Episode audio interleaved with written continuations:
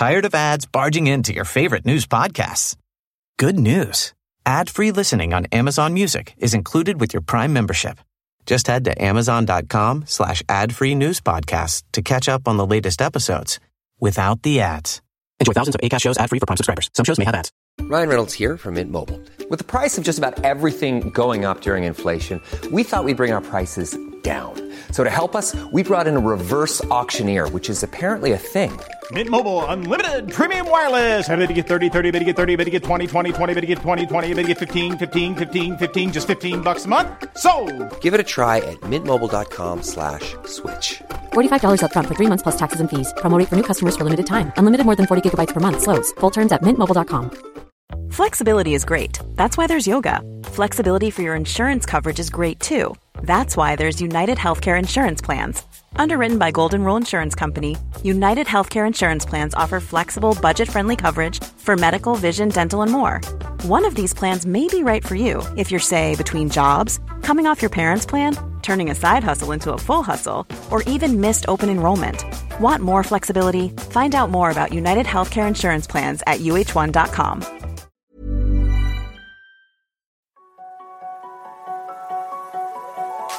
Bienvenue sur Limitless Project, le podcast qui explore les mystères de nos super-pouvoirs et cherche comment les libérer. En discutant avec des scientifiques, médecins, sportifs ou entrepreneurs, je veux comprendre quels sont les secrets de la performance humaine et découvrir les meilleurs hacks pour optimiser ma vie, mes capacités et ma longévité. Si toi aussi tu veux exploser ton potentiel et améliorer ta santé, abonne-toi au podcast et rejoins ma newsletter pour recevoir chaque mois mes plus incroyables découvertes.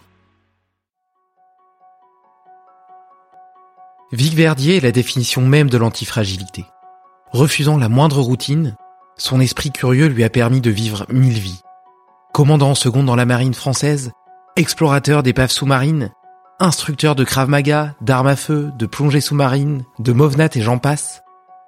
Minimaliste par nature, il a décidé de simplifier sa vie à outrance. Il n'a que cent objets qui tiennent dans un sac à dos pour faire de la place au reste. Et quel reste ? Passer plusieurs mois dans des pays lointains, explorer de nouvelles compétences physiques et mentales, se former dans un tas de domaines qui attisent sa curiosité. Sans cesse, il a travaillé à enrichir son âme et il dispose aujourd'hui d'une expérience et d'une sagesse qu'il partage avec générosité dans ce nouvel épisode. Belle écoute !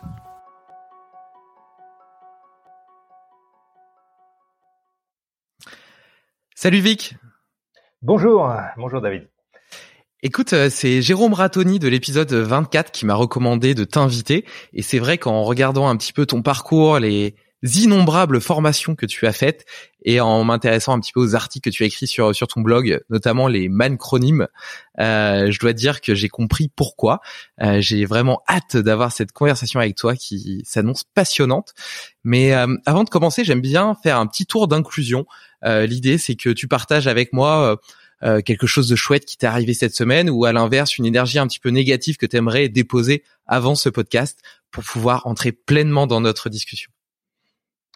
Euh, quelque chose de, de sympa qui m'est arrivé cette semaine. Là, je voyage beaucoup, donc je vis aux États-Unis. Euh, je voyage beaucoup pour enseigner des, des stages.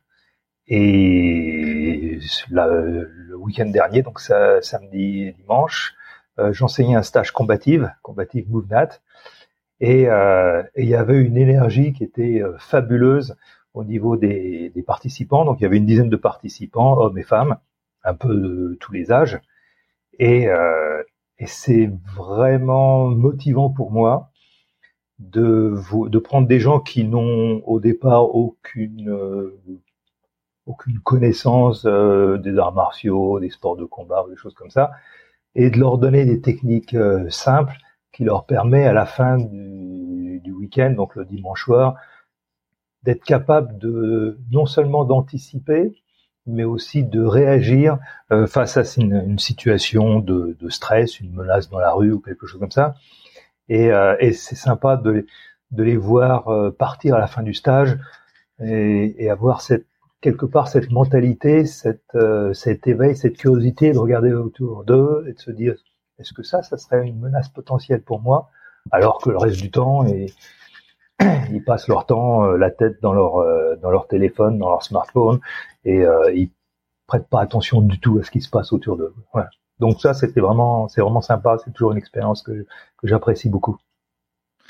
Ouais, super intéressant. C'est vrai que euh, moi, justement, avec MovNat, j'ai, j'ai découvert un petit peu cette euh, de, un nouveau prisme, euh, de, une nouvelle façon de regarder le monde, où je le vois maintenant comme un terrain de jeu géant et comme autant d'opportunités de m'entraîner et de m'amuser.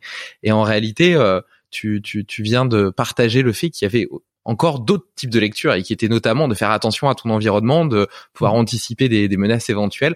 On pourra revenir après d'ailleurs sur les besoins qu'on a aujourd'hui dans nos sociétés qui sont quand même potentiellement hyper préservées, hyper protégées, euh, justement de prendre...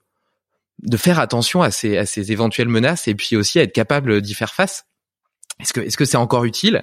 Et, euh, oh oui. je, je me doute, oh je me doute que oui. La réponse est oui, mais donc tu vas pouvoir, oh tu vas pouvoir partager un petit peu ça. Euh, je vais, je vais juste, on, on y reviendra après de toute façon. Je vais juste faire rapidement, moi, mon petit check-in.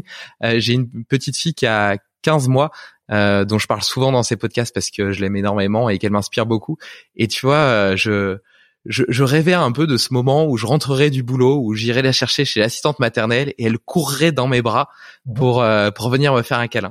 Et au début, tu vois, dans les dans dans ses premiers mois de vie, elle était plus intéressée par ses livres ou par ses jouets que par le fait de d'avoir des moments euh, de de relations physiques, on va dire, et câline avec moi. Et là, depuis euh, une semaine, une semaine et demie, dès que je rentre, elle a un grand sourire et puis elle court vers moi et parfois elle est tellement pressée d'arriver qu'elle tombe même sur le chemin et puis euh, et puis elle vient me faire un câlin et euh, ça me fait, je suis drogué à l'ocytocine en ce moment, ça me fait un shoot euh, d'hormones de bonheur et ça me donne des sourires bah, pour toute la soirée et puis le matin quand je pars euh, au bureau euh, pour toute la journée. Donc euh, donc voilà, donc j'ai, je, je partage cette belle énergie euh, hyper hyper positive. Sympa ça, vraiment sympa. Et, euh, et justement, tu disais que tu faisais des stages un petit peu partout, donc là, à MovNat pour euh, pour la partie combative, mais euh, j'ai vu que tu avais fait plein de formations, la plongée, le Krav Maga, les armes à feu, bah, MovNat, évidemment, on en a parlé, Oxygen Advantage, et cetera. Qu'est-ce qui t'a donné envie de, de t'intéresser au potentiel humain et de comprendre un peu comment tout ça fonctionnait, comment est-ce que tu pouvais aller plus loin et être une meilleure version de toi-même? Waouh, c'est une sacrée question, ça. Euh... Je crois que j'ai toujours été comme ça, j'ai toujours été intéressé euh, par ce que l'on peut faire, par ce que l'on peut devenir, euh, comment s'améliorer, comment euh, comment accroître euh, les connaissances que l'on a. Euh, depuis depuis que je suis gamin, j'ai fait des stages, mais c'est des stages qui qui n'ont pas forcément, qui n'ont aucun rapport avec ce que je fais comme comme métier. J'ai fait des stages euh, de soudure, j'ai fait des stages de comment euh, comment euh, conduire un, un, un forklift, euh, un transpalette ou des choses comme ça, euh, des trucs complètement euh, au hasard. Okay. Euh, simplement parce que ça m'intéresse non seulement d'apprendre, euh, d'apprendre des des choses nouvelles, d'acquérir des connaissances, mais aussi parce que ça m'intéresse d'un point de vue purement pédagogique. J'aime bien voir comment un autre instructeur va réussir à transmettre, va réussir à communiquer euh, des techniques, des connaissances euh, à ses élèves. Et donc c'est un, un, un double aspect pour moi. Euh, j'ai besoin de ça, j'ai besoin de m'améliorer en tant qu'instructeur et, et, et j'espère que j'ai réussi à faire ça euh, depuis quoi depuis trente-cinq ans que j'enseigne quelque chose à quelqu'un. Euh, j'espère que j'ai réussi à, m- à m'améliorer, que mes techniques pédagogiques sont sont sont meilleures que quand j'ai commencé. Euh, et en tant qu'individu, j'aime bien j'aime bien m'améliorer, j'aime bien connaître plein de choses, j'aime bien m'intéresser à plein de choses, euh, lire, apprendre, et cetera. Et c'est bien ça, j'ai, j'ai fait un épisode avec Guillaume Mathias euh, sur les neurosciences et les sciences cognitives et il expliquait qu'en fait le, le cerveau initialement est fait et programmé pour se spécialiser. C'est-à-dire que tu nais à la base avec un potentiel euh, infini entre guillemets et euh, mais malléable et euh, il est fait pour pouvoir s'adapter à son environnement et ensuite il s'hyper spécialise à cet environnement. Ce qui était vachement bien d'un point de vue survie euh, il y a euh, dix mille ans, mais qu'il est beaucoup moins aujourd'hui dans un monde qui est en constante mouvance et où la société telle que tu la vis aujourd'hui sera plus du tout la même que celle dans laquelle tu vivras dans trente ans. Mmh. Et justement, une des parades à ça, pour empêcher le cerveau de s'hyper spécialiser et de rester généraliste, c'était de rester curieux et d'apprendre sans cesse de nouvelles choses. Et alors, euh, bah, visiblement, c'est exactement ce que tu fais. Euh, je suis d'ailleurs oui. surpris. Euh, moi, je pensais que tu t'étais intéressé surtout euh, aux stages et aux formations dans... qui sont liés euh, soit euh, au mental, soit au sport, au physique, et cetera. Mais visiblement, tu as même été apprendre des métiers euh, euh, complètement différents, la soudure, et cetera. C'est, c'est dingue, c'est la pre- t'es la première personne que je rencontre qui, à mon avis, est à ce point-là holistique, à ce point-là curieux d'aller découvrir euh, plein de métiers différents. Mais euh, c'est, c'est tout un ton honneur, c'est, c'est vachement intéressant.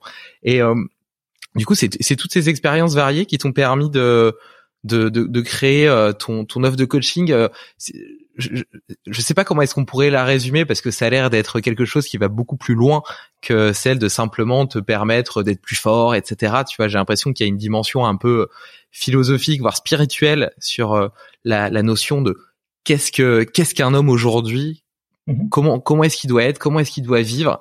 Euh, est-ce que tu pourrais nous en dire un petit peu plus sur euh, sur ta vision justement de l'homme au, en deux mille vingt-deux ? Qu'est-ce qu'un homme en deux mille vingt-deux ? Je pense qu'un homme en deux mille vingt-deux, c'est le même qu'un homme euh, il y a cent mille ans ou deux cent mille ans. Euh, on n'a pas réellement changé d'un point de vue euh, physiologique, anatomique ou quoi que ce soit. Euh, c'est simplement l'environnement dans lequel on est qui a changé. Euh, tu parles de, de, d'hyper spécialisation. Euh, On est dans un monde où euh, où tout le monde veut être euh, différent. Okay. C'est une bonne chose en soi. Euh, l'homogénéité, euh, quand il, quand ça, quand on parle d'individu, c'est pas forcément une, une bonne chose. Euh, quand il y a, je sais pas combien de milliards d'individus sur une planète et qu'on a envie d'être différent, ça devient difficile. Et le meilleur moyen d'être différent ou d'être meilleur que, que les autres, que beaucoup d'autres, c'est de se spécialiser à outrance. Euh, c'est pour ça que tu vois le, le livre des records où des gens arrivent à faire un truc complètement fou, mais très très très particulier, très très spécialisé. Combien de, de hot dogs j'arrive à manger en cinq minutes ? Record du monde. Ok. Oui, bon, très bien. C'est un record du monde, mais est-ce que ça a une quelconque utilité ? Pas forcément. Est-ce que ça me permet d'être différent du, du reste de la population sur cette planète ? Oui, peut-être, mais euh, j'en vois pas forcément l'utilité. Euh, cette hyperspécialisation euh, veut dire à certains moments que euh, on ne s'intéresse plus à rien d'autre. Et qu'on, soit qu'on pratique un sport, soit qu'on pratique une activité, soit que, soit dans son activité professionnelle, on est tellement spécialisé que quelque part on est sclérosé. Et, euh, et, et je pense qu'un un homme en deux mille vingt-deux, pour répondre à ta question, euh, c'est un homme qui a tendance à vouloir être hyper spécialisé parce qu'il a envie d'être euh, la meilleure version de lui-même. Mais comment être la, me- la meilleure version de lui-même quand on est dans un, dans un monde où la concurrence est, est, est particulièrement euh, large, ouais. Bah, euh, on est la, version, la meilleure version de soi-même en étant euh, hyper spécialisé. Euh, et, et pour moi, c'est pas une, c'est pas forcément la, la solution. Pour moi, j'ai, j'ai envie de, en tant qu'individu, j'ai envie d'être euh, un généraliste, j'ai envie d'être relativement bon à tout un tas de choses. Et les, les, les gens que je coach, j'ai un, un business de, de coaching en ligne, euh, c'est ce que j'essaie, c'est l'information que j'essaie de passer, c'est le, le, la mentalité que j'essaie de, de faire passer. Donc euh, je les entraîne non seulement d'un point de vue physique, mais aussi d'un point de vue mental, psychologique, émotionnel, et cetera. C'est une longue réponse à ta question, non ? Non, pas tellement. Euh, d'autant plus que tu as dû remarquer que je mettais du temps aussi à préparer euh, mes questions et je, Je parle, je pars aussi assez facilement en digression. Non, c'est vachement intéressant. Moi, j'ai toujours caressé cette envie euh, et ce rêve d'être, d'être généraliste. Euh, je vais prendre le focus du sport, mais il peut s'adapter à, à n'importe quoi, et de me dire que j'étais à la fois quelqu'un d'endurant, de fort, de musclé, d'agile, et cetera. Tu vois. Et pour autant, j'ai des amis, Rudy Koya notamment, euh, qui qui qui qui fait de la musculation, qui me coach un peu en musculation, ou euh, Slim, euh, qui disent que en fait, un bon généraliste, c'est quelqu'un qui a fait une succession de, spéci- de spécialisations.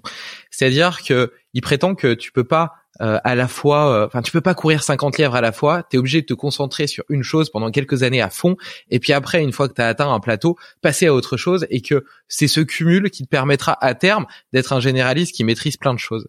Est-ce que t'es d'accord avec cette vision, ou est-ce que tu penses d'accord. que Complètement d'accord. Donc toi, du coup, les, les élèves avec qui tu travailles, tu vas pas leur apprendre à la fois le Krav Maga, puis MovNat et de la plongée sous-marine. Tu vas d'abord leur apprendre MovNat, et puis après le Krav Maga, et puis après la plongée sous-marine, et puis après euh, la maîtrise des armes à feu, et puis après le CrossFit, et cetera. Euh, je pense qu'on peut courir plusieurs lièvres à la fois, euh, mais pas pas une tonne de lièvres à la fois. Ok. Euh, ce que je veux dire par là, c'est que oui, on peut on peut s'intéresser à trois, quatre. Euh, sujet ou quatre sports ou, ou, euh, ou quelque chose comme ça. On peut pas s'intéresser en même temps à une vingtaine de sports ou une vingtaine de sujets. Et, euh, et cette micro-spécialisation, euh, elle peut durer quelques jours, quelques semaines, quelques mois. Euh, si ça dépasse le, le stade des années, à ce moment-là, on devient un spécialisé sclérosé. Et du coup, toi, tu fais, comment est-ce que tu fais au quotidien? Justement, t'as, t'as, t'as exploré, je l'ai dit euh, tout à l'heure, énormément de voies différentes. Donc, à chaque fois, en fait, tu l'as fait pendant quelques, quelques jours, quelques semaines, quelques mois, et puis t'es passé à autre chose. Comment est-ce que t'arrives à entretenir, malgré tout, tous ces acquis, toutes ces compétences que t'as découvertes? Malheureusement, tu perds. Tu perds beaucoup. Non, c'est vrai. Tu perds beaucoup. Euh, j'ai appris tout un tas de choses dans tout un tas de domaines. Euh, je suis pas sûr qu'il m'en reste beaucoup dans tous les domaines. Euh, ce qui est intéressant dans l'approche généraliste, c'est que tu essayes plein de choses, et puis il y a des choses que tu aimes, et des choses que tu aimes moins. Okay. Euh, je pense que les choses que tu aimes, tu auras tendance à les conserver un peu plus longtemps, parce que tu auras envie de les pratiquer, ou tu auras envie d'approfondir un peu le sujet. Euh, par contre, les choses que tu aimes moins, bah, tu vas passer à autre chose. Et puis parce que bon, bah parce que c'est la vie, parce que le temps passe, parce que voilà, t'as d'autres intérêts. Puis c'est, et c'est... notre temps est limité, malheureusement. Donc. Puis c'est peut-être pas plus mal, euh, justement, de, de laisser un peu sur le côté les choses que, que t'aimes moins, parce que c'est bien cette idée d'être hyper adaptable et capable de réagir parfaitement dans n'importe quelle situation qui te puisse t'arriver. Mais d'un autre côté, c'est aussi bien de pouvoir vivre ta vie et t'amuser dedans. Ouais, tout à fait, tout à fait. Tu peux pas. Moi, personnellement, je m'amuse. Personnellement, je, je, j'apprécie le fait d'apprendre quelque chose de nouveau. Ça fait partie des, des, des choses qui me motivent dans la vie, euh, mais aussi d'autres choses. Ouais. Il y a les relations humaines, il y a passer du temps avec euh, ses amis, passer du temps avec les, les, les gens que tu aimes.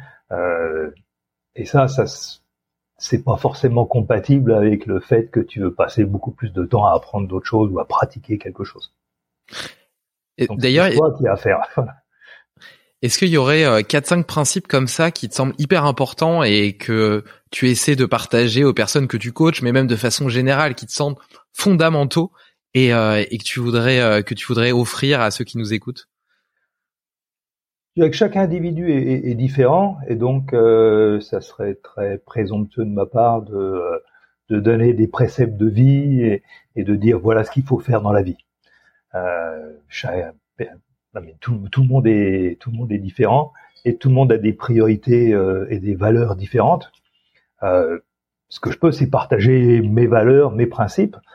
Euh, par exemple, un de mes principes euh, majeurs, c'est de garder tout ce qui se passe dans ma vie le plus simple possible. Okay. Euh, ce que ça veut dire, ça veut dire simple en termes de logistique, okay, simple en termes de euh, d'être euh, un minimaliste, Ça se dit en français, ça, minimaliste? Oui, tout à fait. Oui, oui, tout, tout à fait. fait. Okay. Parfois, j'ai des, des problèmes. euh, so, être un, un minimaliste, euh, mon opinion personnelle euh, en ce qui concerne en, en ce qui concerne euh, ça, c'est d'avoir le moins de, de, de choses possibles dans ma vie qui me qui me freinent dans mes choix, dans mes décisions, dans mes voyages, et cetera. Euh, généralement, je, je, je j'essaye de garder toutes mes possessions matérielles en dessous de du nombre cent. Voilà. Et cent, ça veut dire j'ai une centaine d'objets euh, qui tiennent tous qui qui tiennent tous dans un sac, voilà.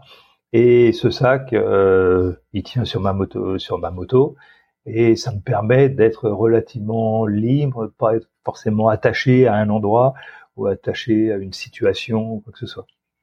Euh, donc cette simplicité, c'est une simplicité euh, logistique. Je veux pas être encombré. Euh, je veux pouvoir bouger quand j'ai envie de bouger.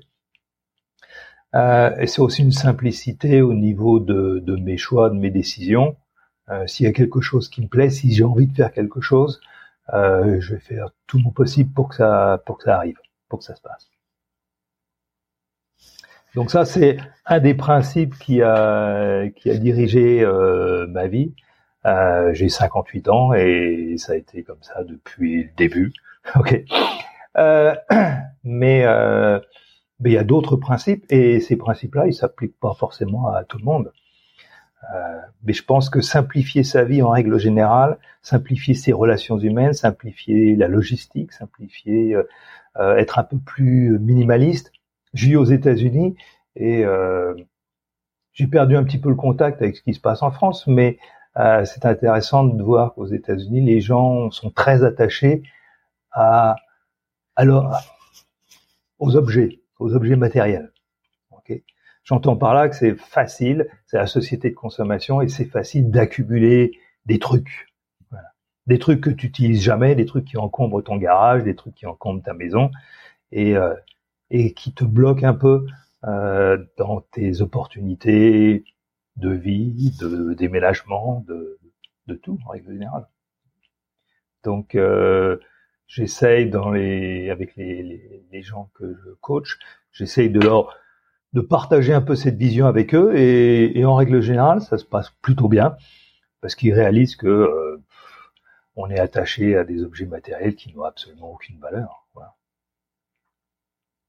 Non, c'est sûr, c'est sûr. Et euh, après, pour toi, ça a été facile parce que visiblement, tu as toujours été comme ça. Euh, tandis que pour quelqu'un qui justement est euh, dans cette société de consommation, eh ben, euh, ça lui procure de la dopamine d'acheter, d'acheter sans cesse de nouvelles choses, et cetera. Tu vois, il y a, il y a, il y a un côté plaisir futile et rapide et, et, et contrôlable au fait, au fait d'acheter des conneries. Après, moi, j'ai une règle qui, qui me sert pas mal. Je vais, je pourrais pas dire que je suis minimaliste parce que j'ai quand même, j'ai quand même plus de cent objets chez moi. Mais pour autant, je me, je, je m'efforce de, de vendre ou de donner tout ce que j'ai pas utilisé dans l'année. Mmh. Euh, donc au moins, je n'ai que des objets que j'utilise chez moi. Et, euh, et d'ailleurs, pour la parenthèse, le fait d'avoir une fille, ça, ça a un peu changé mon paradigme à ce sujet-là parce que euh, on a reçu plein de cadeaux, de jouets, et cetera. Et c'est super gentil, hein, mais du coup, on est, on est, on est débordé, de, on est débordé de jouets. Il y en a beaucoup trop que ce qu'elle ne pourra utiliser euh, dans, dans toute son enfance. Et, euh, et, et voilà, donc ça a un petit peu cassé, cassé cette, cette volonté. Mais en tout cas, je te rejoins. C'est le fait d'avoir peu d'objets déjà, ça te permet de, d'avoir besoin de gagner moins d'argent pour en acheter. Et donc, mmh. potentiellement, de passer plus de temps à découvrir la vie, à vivre des expériences.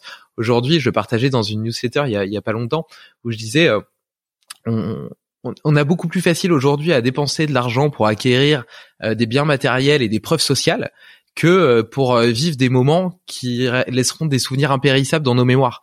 Et euh, c'est quand même, c'est quand même un petit peu, un petit peu dommage. Et en plus, toutes ces possessions-là, elles nous rendent aussi prisonniers. Parce que surtout si tu les as payés cher, tu vas avoir peur de les abîmer. Et donc je te parlais un peu de ma voiture tout à l'heure.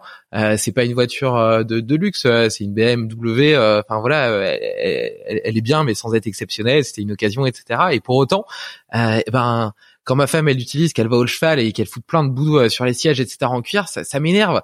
Et, euh, et c'est quand même con. que que des que des objets euh, t'énerve parce que tu dis bah ils ont une valeur intrinsèque, etc. Je suis en train de les abîmer, ils sont, tu vois. Et même il y a des gens qui pourraient être pires que moi et qui se diraient putain, j'ai fait dix mille kilomètres cette année, elle a dû perdre dix pour cent de sa valeur, etc. Et c'est pareil avec tes vêtements, tu tu vas te promener, etc. Tu vas pas vouloir les salir ou les abîmer parce qu'ils ils valent de l'argent. Et donc tu vois, tu te rends compte, tu tu, tu finis par être esclave des choses. Donc déjà, tu passes beaucoup de temps à gagner de l'argent pour te les acheter, et après elles te rendent esclave parce que t'as peur de les abîmer, t'as peur de les user, et cetera. C'est quand même, euh, c'est quand même dommage. Alors que je pense que ce qui te rend fondamentalement heureux, c'est justement, comme tu le disais tout à l'heure, vivre de nouvelles expériences, partager du temps avec des gens que t'aimes, et cetera.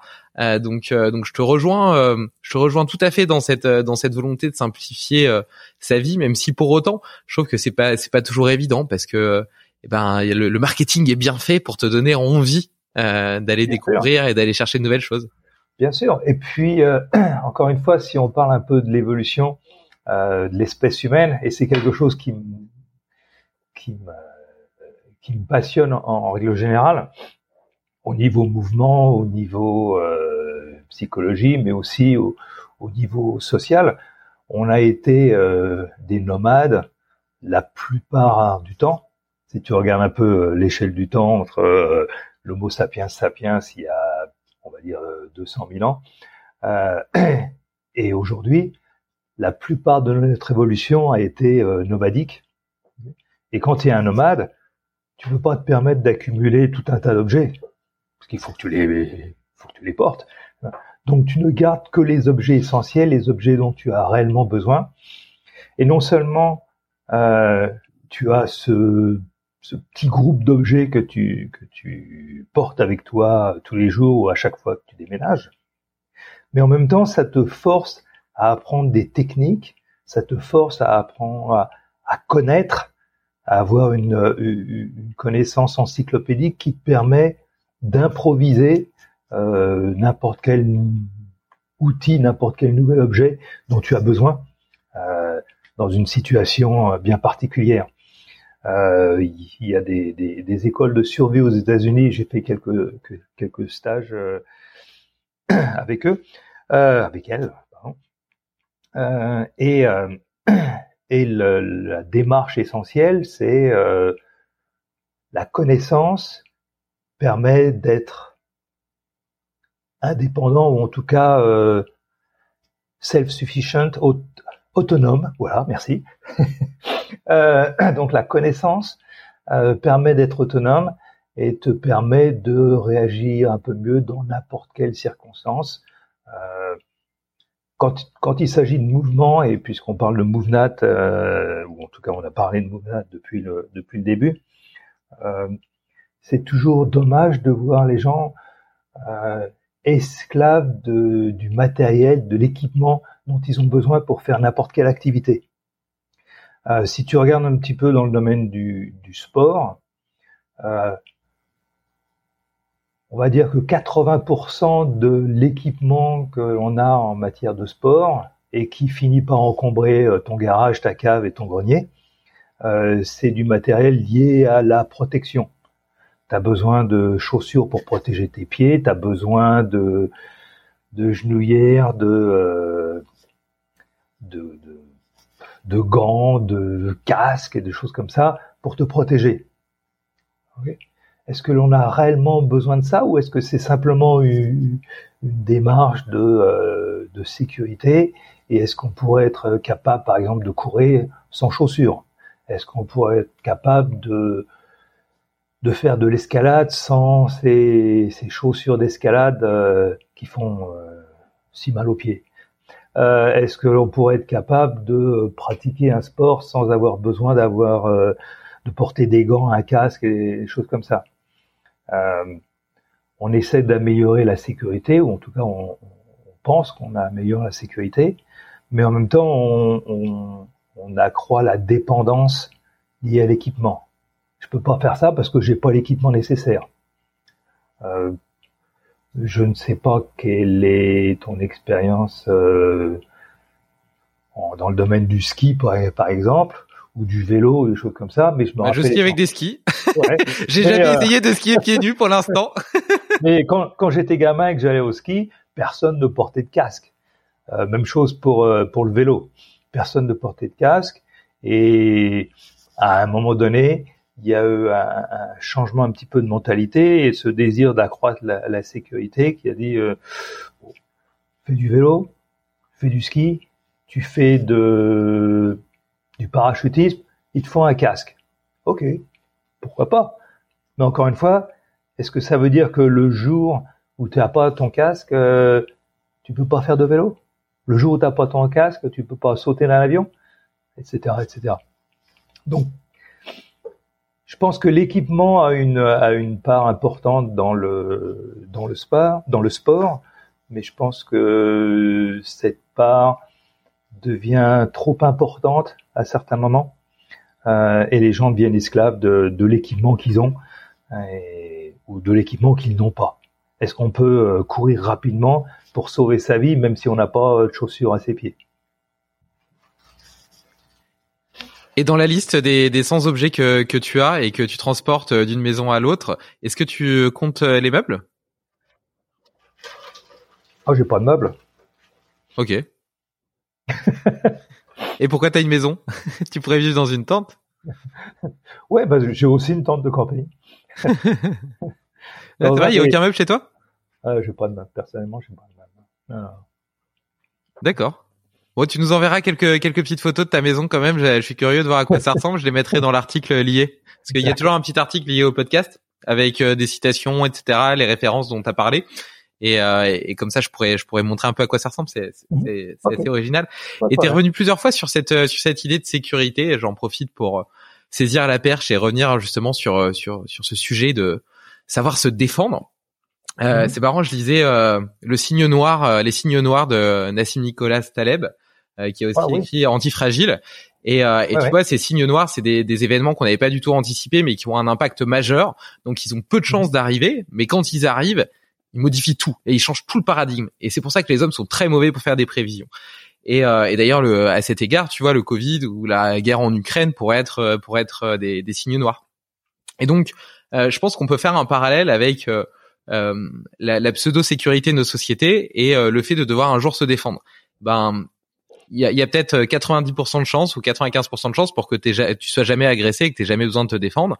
Mais dans le cas où ça arrive, ben, le fait de pas être capable de le faire peut potentiellement avoir un impact énorme sur ta vie parce que tu peux potentiellement la perdre.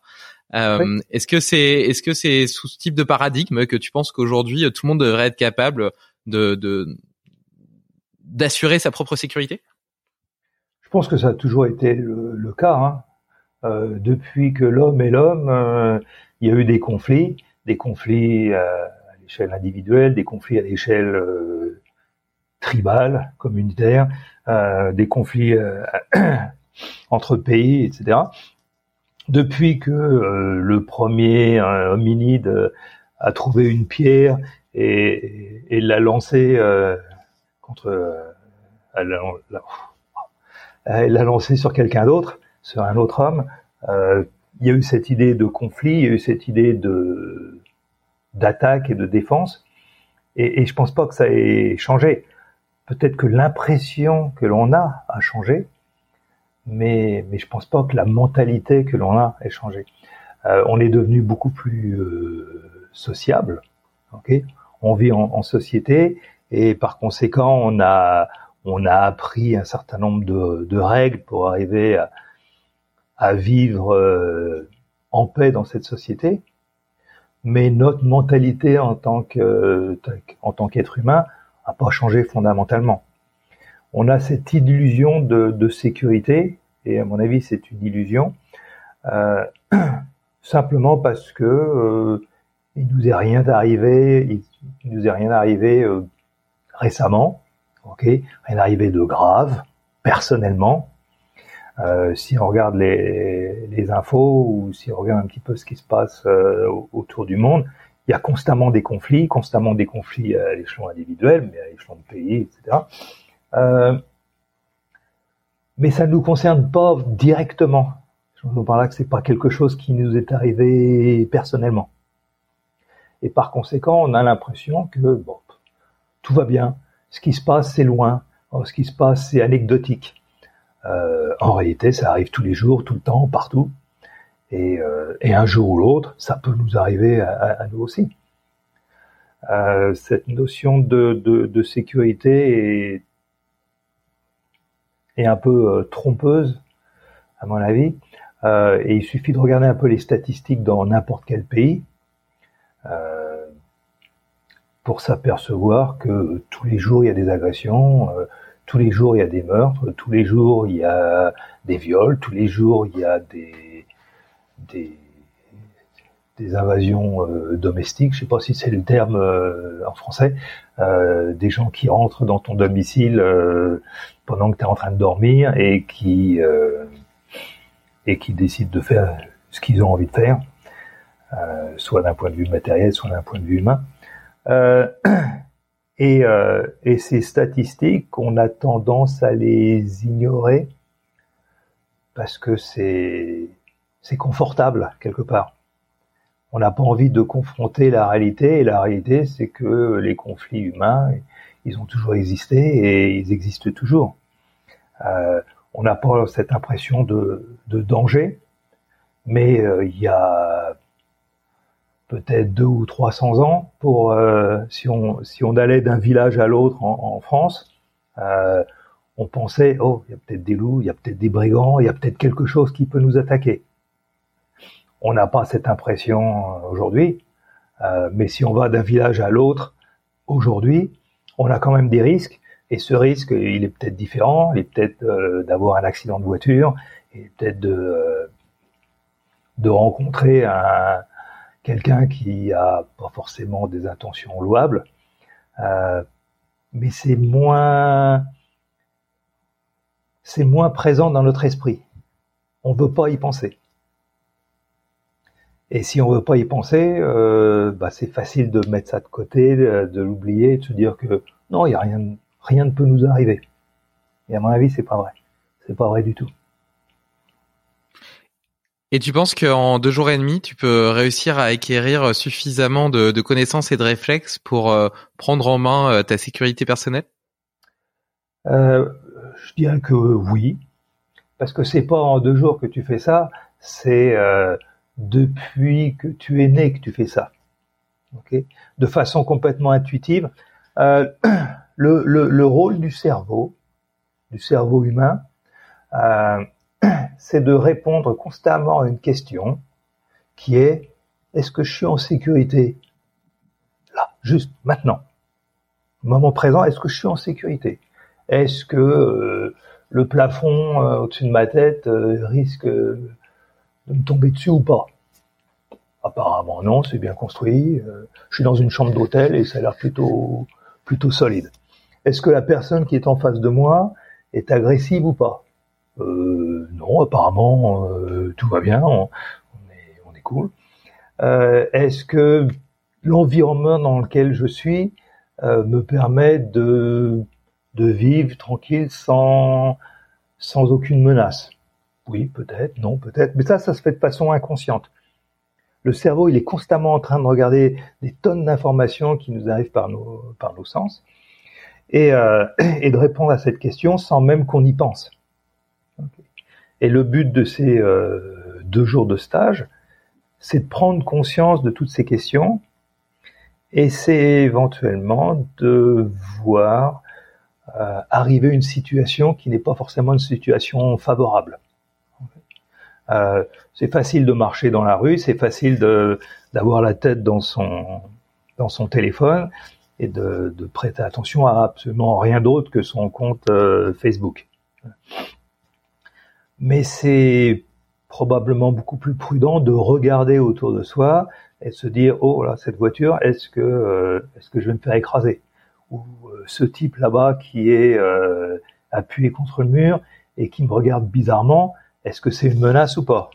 Qu'est-ce que je devrais faire ? Est-ce que je suis au bon endroit euh, dans la rue ? Est-ce que je devrais traverser ? Est-ce que je devrais faire, faire demi-tour, et cetera » Et il euh, y a un truc qui est, qui, est, qui est fabuleux dans le monde moderne, c'est YouTube. Et YouTube te permet d'avoir accès à tout un tas de, de vidéos, circuits fermés, et cetera, euh, que tu trouves un peu partout dans, dans, dans toutes les villes maintenant. Et euh, il suffit de regarder une ville où il y a beaucoup de, de caméras, comme Londres par exemple, qui est une des villes les plus surveillées au monde, et de faire une recherche sur YouTube de, euh, de caméras de sécurité et de regarder un peu les agressions. Et les agressions qui sont typiques, et il y en a des, des, des tonnes sur YouTube, les agressions typiques, c'est la personne qui marche dans la rue sans faire attention à quoi que ce soit. Okay. Marche dans son monde, euh, dans son téléphone, dans son, dans ses écouteurs, dans son podcast. Voilà. Oh, c'est de ta faute. et, euh, et tout à coup, un ou deux ou trois agresseurs lui, lui sautent dessus. Et ça arrive en, en quelques secondes. Et dans quelques secondes, tu vois cette personne euh, au sol, après avoir reçu euh, quelques coups, et, euh, et son portefeuille est parti, son sac à main est parti, hop, et, et les agresseurs sont partis aussi. En d'autres termes, un tout petit peu d'attention euh, sur ce qui se passe autour de soi euh, permettrait un peu d'anticiper ce problème. On est doué d'un... d'un instinct euh, très performant, parce que cet instinct est le produit de toute une évolution de plusieurs centaines de, de milliers d'années. Euh, et cet instinct, on a tendance à, à vouloir l'étouffer un peu, parce qu'on est dans un monde social, parce que euh, il n'y a jamais rien qui nous est arrivé dans notre vie. On a tendance à se dire, non, non, non, non, non, rien ne peut m'arriver. Et même si notre instinct nous dit euh, « Oh, j'aime pas cette personne », on a tendance à se dire bah, « Je me fais des idées ». Ou alors « C'est pas bien, c'est pas bien de juger les gens juste sur leur apparence ». Des choses comme ça. Euh, on imagine mal une, une gazelle euh, ou un troupeau de gazelles euh, au milieu de la savane africaine, et puis euh, y a une gazelle qui entend un bruit. Et ce bruit, ça pourrait être un, un lion qui est en train de s'approcher, mais la gazelle se dit « Non, c'est, c'est probablement rien du tout. Je me fais des idées. » Non, on ne se fait pas d'idées. On a un instinct, et cet instinct, il est, il est très performant, il est solide. Il faut lui faire confiance. Okay. Et le, le but de ces deux, deux jours de stage, c'est d'abord de faire confiance à son instinct et de voir la situation arriver. Et ensuite de réagir face à ça, bien sûr. Mais il y a plein de façons de réagir. On peut réagir en faisant demi-tour et en s'en allant. On peut réagir en essayant de, de, de, de, de tempérer la situation, de discuter. On peut réagir en, en, en annihilant cet effet de, de surprise que les, que les gens euh, expérimentent quand ils ont la tête dans le téléphone et tout à coup, il y a, il y a deux voyous qui sont en train de les tabasser. Il euh, y, y a plein de façons de réagir, mais tout ça, c'est pas quelque chose qui se fait en deux jours. C'est quelque chose qu'on a fait depuis qu'on est tout petit. Voilà. Ouais, c'est, c'est très intéressant. Ça me, je vais, je vais te raconter une petite anecdote qui m'est arrivée à Barcelone lorsque j'étais plus jeune et que euh, je faisais euh, pas mal la fête. Mmh. Et donc, euh, on avait évidemment trop bu. On était dans un état relatif d'ébriété avancée, on va dire. Et donc, on rentrait à, à notre appart et il y a des gens, des Des, des Espagnols, mais qui parlaient français, qui commençaient à nous parler, et cetera. Et, et donc on avance comme ça. Et puis, euh, tu vois, le, le, l'ambiance était plutôt détendue et agréable. Et puis, euh, tout d'un coup, il y en a un, je le vois euh, mettre sa, sa jambe entre les, les jambes de mon petit frère. Et là, j'ai reconnu une situation qui m'était arrivée quelques années plus tôt à Bruxelles, où euh, quelqu'un m'avait fait ça et qui me demandait son chemin pour me voler mon portefeuille euh, dans, dans ma poche arrière. Et en fait, il a détourné mon intention euh, en mettant sa jambe à cet endroit-là. Et moi, je me suis dit qu'il avait euh, Des, des, des pensées homosexuelles, alors qu'en réalité c'était juste une façon de, de, de distraire mon attention pour me voler mon portefeuille. Mmh. Et là, et je, je partage ça surtout pour ça, mon, mon cerveau en une fraction de seconde est revenu dans un état d'hypervigilance, tu vois, de, d'un état d'ébriété où j'étais un petit peu dans le monde, et cetera. Je suis revenu, mais dans le moment présent avec mes sens décuplés, tu vois, c'est vraiment le système sympathique à fond, en mode combat-fuite. Les, les pupilles, et cetera. J'avais une perception du monde autour de moi qui était extrêmement accrue, tu vois, et je l'ai attrapé Et lui, il a pas compris ce qui lui arrivait parce qu'il était convaincu qu'on était éclaté et que jamais on se rendrait compte de quoi que ce soit. Il a été tellement surpris et t- il a eu tellement peur par sa surprise de, de voir cette réaction hyper rapide, et cetera, qu'il est parti en, qu'il nous a laissé le téléphone et il est parti en courant avec ses potes, euh, et ils ont même pas essayé de se battre, tu vois. Et j'ai vu la, la surprise et la peur dans, dans ses yeux parce qu'il était convaincu de réussir son coup. Et là, dans une fraction de seconde, et je, je partage ça vraiment pour témoigner de la force De, de du cerveau, le cerveau et de, de cet instinct dont tu parlais aussi, parce que mmh. là c'est pas mon esprit conscient qui a analysé la situation, qui s'est dit ah oh, c'est peut-être bizarre, et cetera. Pas du tout. Là, ça a pas eu le temps de monter à la conscience. C'est mon cerveau qui a reconnu un pattern, voilà. qui a catégorisé ça comme un danger et qui a réagi de façon réflexe, automatique, d'une d'une efficacité incroyable, quoi. Mmh. Tout à fait. Et, et mais j'ai personnellement j'ai plein j'ai plein d'exemples. J'ai plein d'exemples comme ça, mais le, le, le truc, c'est que si tu fais pas attention à ce qui se passe autour de toi, tu vois pas les choses arriver. Mmh. C'est, c'est simple. Il y a plein de, il y a plein de raisons pour lesquelles tu ne fais pas attention à ce qui se passe autour de toi. Euh, comme je disais, tu peux être, euh, tu peux avoir ton attention concentrée sur quelque chose d'autre, comme ton téléphone. Euh, tu peux être sous l'emprise de l'alcool ou de, de drogue. Euh, Ou bien simplement, tu es dans une situation où, euh, où tu as confiance dans la personne euh, qui t'approche. L'exemple classique, c'est quelqu'un qui a l'air de rien et qui te demande euh, son, son chemin euh, dans la rue. Euh, l'idée, c'est que plus tu as d'expérience, et ces expériences, tu les acquiers dans la vie, mais aussi euh, durant ces stages, euh, plus tu as d'expérience et plus tu as de possibilités, ou plus tu as l'opportunité de réagir rapidement. Okay. Euh, juste pour rebondir sur euh, sur l'exemple que que tu m'as donné, il y a il y a un certain nombre d'années de ça, j'étais à, à Caracas au Venezuela avec un ami et on marchait dans la rue et euh, il n'y a pas de secret. Tu, Si tu n'es pas du pays, c'est très difficile de ne pas euh, de ne pas ressembler à un touriste. Ok, il y a une espèce. Et forcément. Ouais, il y a et ça ça pourrait être euh, soit d'apparence physique, euh, c'est pas la même race, c'est pas la même euh, taille, c'est pas la même. Ok, c'est difficile de de, de passer inaperçu euh, pour moi. Euh, dans un pays africain ou, ou en Asie, voilà. Mais aussi, même dans un pays où tu pourrais, euh, d'un point de vue physique, ressembler aux, aux, aux locaux, euh, il y a aussi quelque chose qui te, qui te distingue. C'est peut-être la façon dont tu marches, c'est peut-être la façon dont tu es habillé, c'est, c'est peut-être la façon dont tu regardes autour de toi, ou c'est peut-être tout simplement le, le, le langage.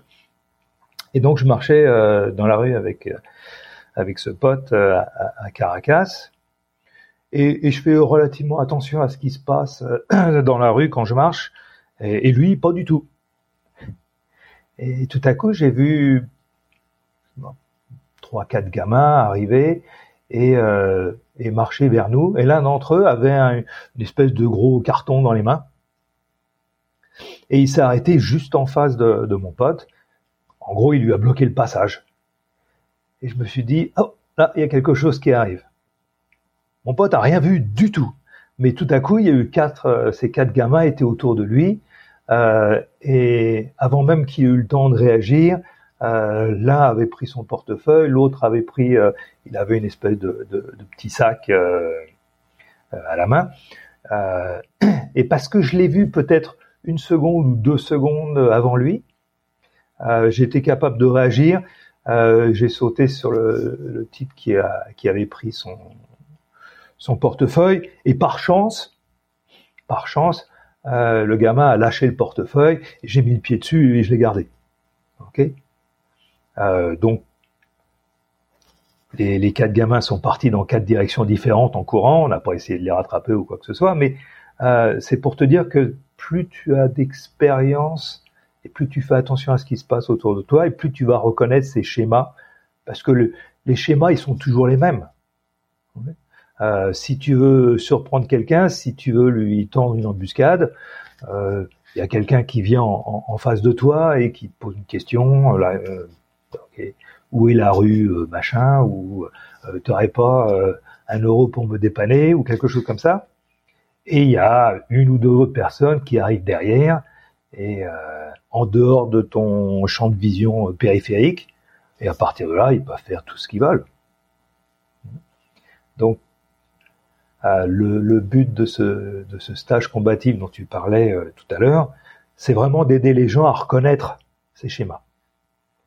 Parce que plus tu les reconnais tôt, plus tu es capable de réagir rapidement. Donc oui, en deux jours, on peut faire tout un tas de choses, ouais. ouais. Ouais, donc l'idée, c'est pas tant euh, d'apprendre des techniques de combat, et cetera avancées, c'est plutôt d'essayer d'aiguiser euh, ton sens de l'observation et de donner euh, quelques clés faciles à utiliser pour se sortir de situations que tu as découvertes euh, et que tu as anticipées. Tout à fait. Euh, il y a des techniques de, il y a des techniques de self-defense, euh, il y a des techniques de combat, des techniques qui se font debout, des techniques qui se font au sol, euh, au cas où tu tombes, et cetera. Euh, mais une grosse partie du stage, c'est aussi d'apprendre à, à anticiper le problème. Et alors, euh, sur, sur ton site, j'ai vu qu'une de tes baselines, c'était euh, en gros être fort et résilient euh, après après quarante ans ou après cinquante ans. Euh, Du coup, tu considères que le, le est-ce que le vieillissement est inexorable? Et sinon, euh, qu'est-ce que tu mets en œuvre comme habitude de vie pour justement, euh, eh ben, rester euh, au mieux de ta forme malgré les années qui passent? euh, Le vieillissement, oui, il est inexorable et pour le moment, on n'a pas encore trouvé de, de moyen de, de, de l'arrêter. Et je ne sais même pas si ce serait une bonne chose. Euh, je pense que une vie, c'est c'est une progression et à un moment donné. Euh, Tu acquiers une sagesse, tu acquiers une expérience que, que tu n'as pas euh, autrement. Euh, mais on a tous tendance à se dire « ouais, j'ai pas envie de devenir vieux euh, ». Et c'est généralement une vieillesse physique, pas une vieillesse mentale. On, on pense très souvent au physique, en particulier chez les hommes qui, euh, qui, ont, euh, qui ont eu à un moment donné, qui ont été à un moment donné au pic de leur... Euh, de, de leur forme, de leur euh, force, et cetera. Et euh, et il y a un déclin, oui, tout à fait, il y a un déclin, et c'est normal. Euh, d'un autre côté, je pense que ce déclin, il peut être euh, relativement lent. À partir du moment où tu t'en tiens, tu t'entretiens physiquement, tu continues à bouger, tu continues à à utiliser ta force et à et à l'accroître. Euh, tu continues à être euh, explosif, et j'entends explosif euh, en termes de, de puissance et de vitesse. Euh, tu, en, tu t'entretiens en faisant attention à ton alimentation, en, en, en t'assurant que ton hygiène de vie est, est bonne euh, tous les jours, ou en tout cas la plupart du temps. Euh, tu peux freiner ce, ce, ce déclin physique en faisant aussi attention à ton mental, parce que le mental est, est, est très important. Euh, on dit souvent que l'âge, c'est juste un, un nombre, et à mon avis, c'est vrai dans une certaine mesure. Euh, et à partir du moment où on se laisse vieillir, ben on vieillit bien plus rapidement que, euh, que si on combat ce vieillissement, à tous les, à, à tous les points de vue, à tous les échelons. Ouais. Donc ouais, il y a plein, il y a tout un tas de, de, de de choses, de, de, de, d'étapes et de, de conseils de vie à, à suivre de façon régulière pour rester, euh, j'espère, en, en bonne forme. Ouais, sur ce... Sur, sur la partie cognitive, enfin sur le fait de se laisser vieillir, j'aime bien l'exemple de Clint Eastwood qui à quatre-vingt-onze ans euh, a décidé de, de, de retourner un film parce que c'est sa passion. Et euh, moi je suis convaincu que si tu donnes une raison au corps et au cerveau, il continue.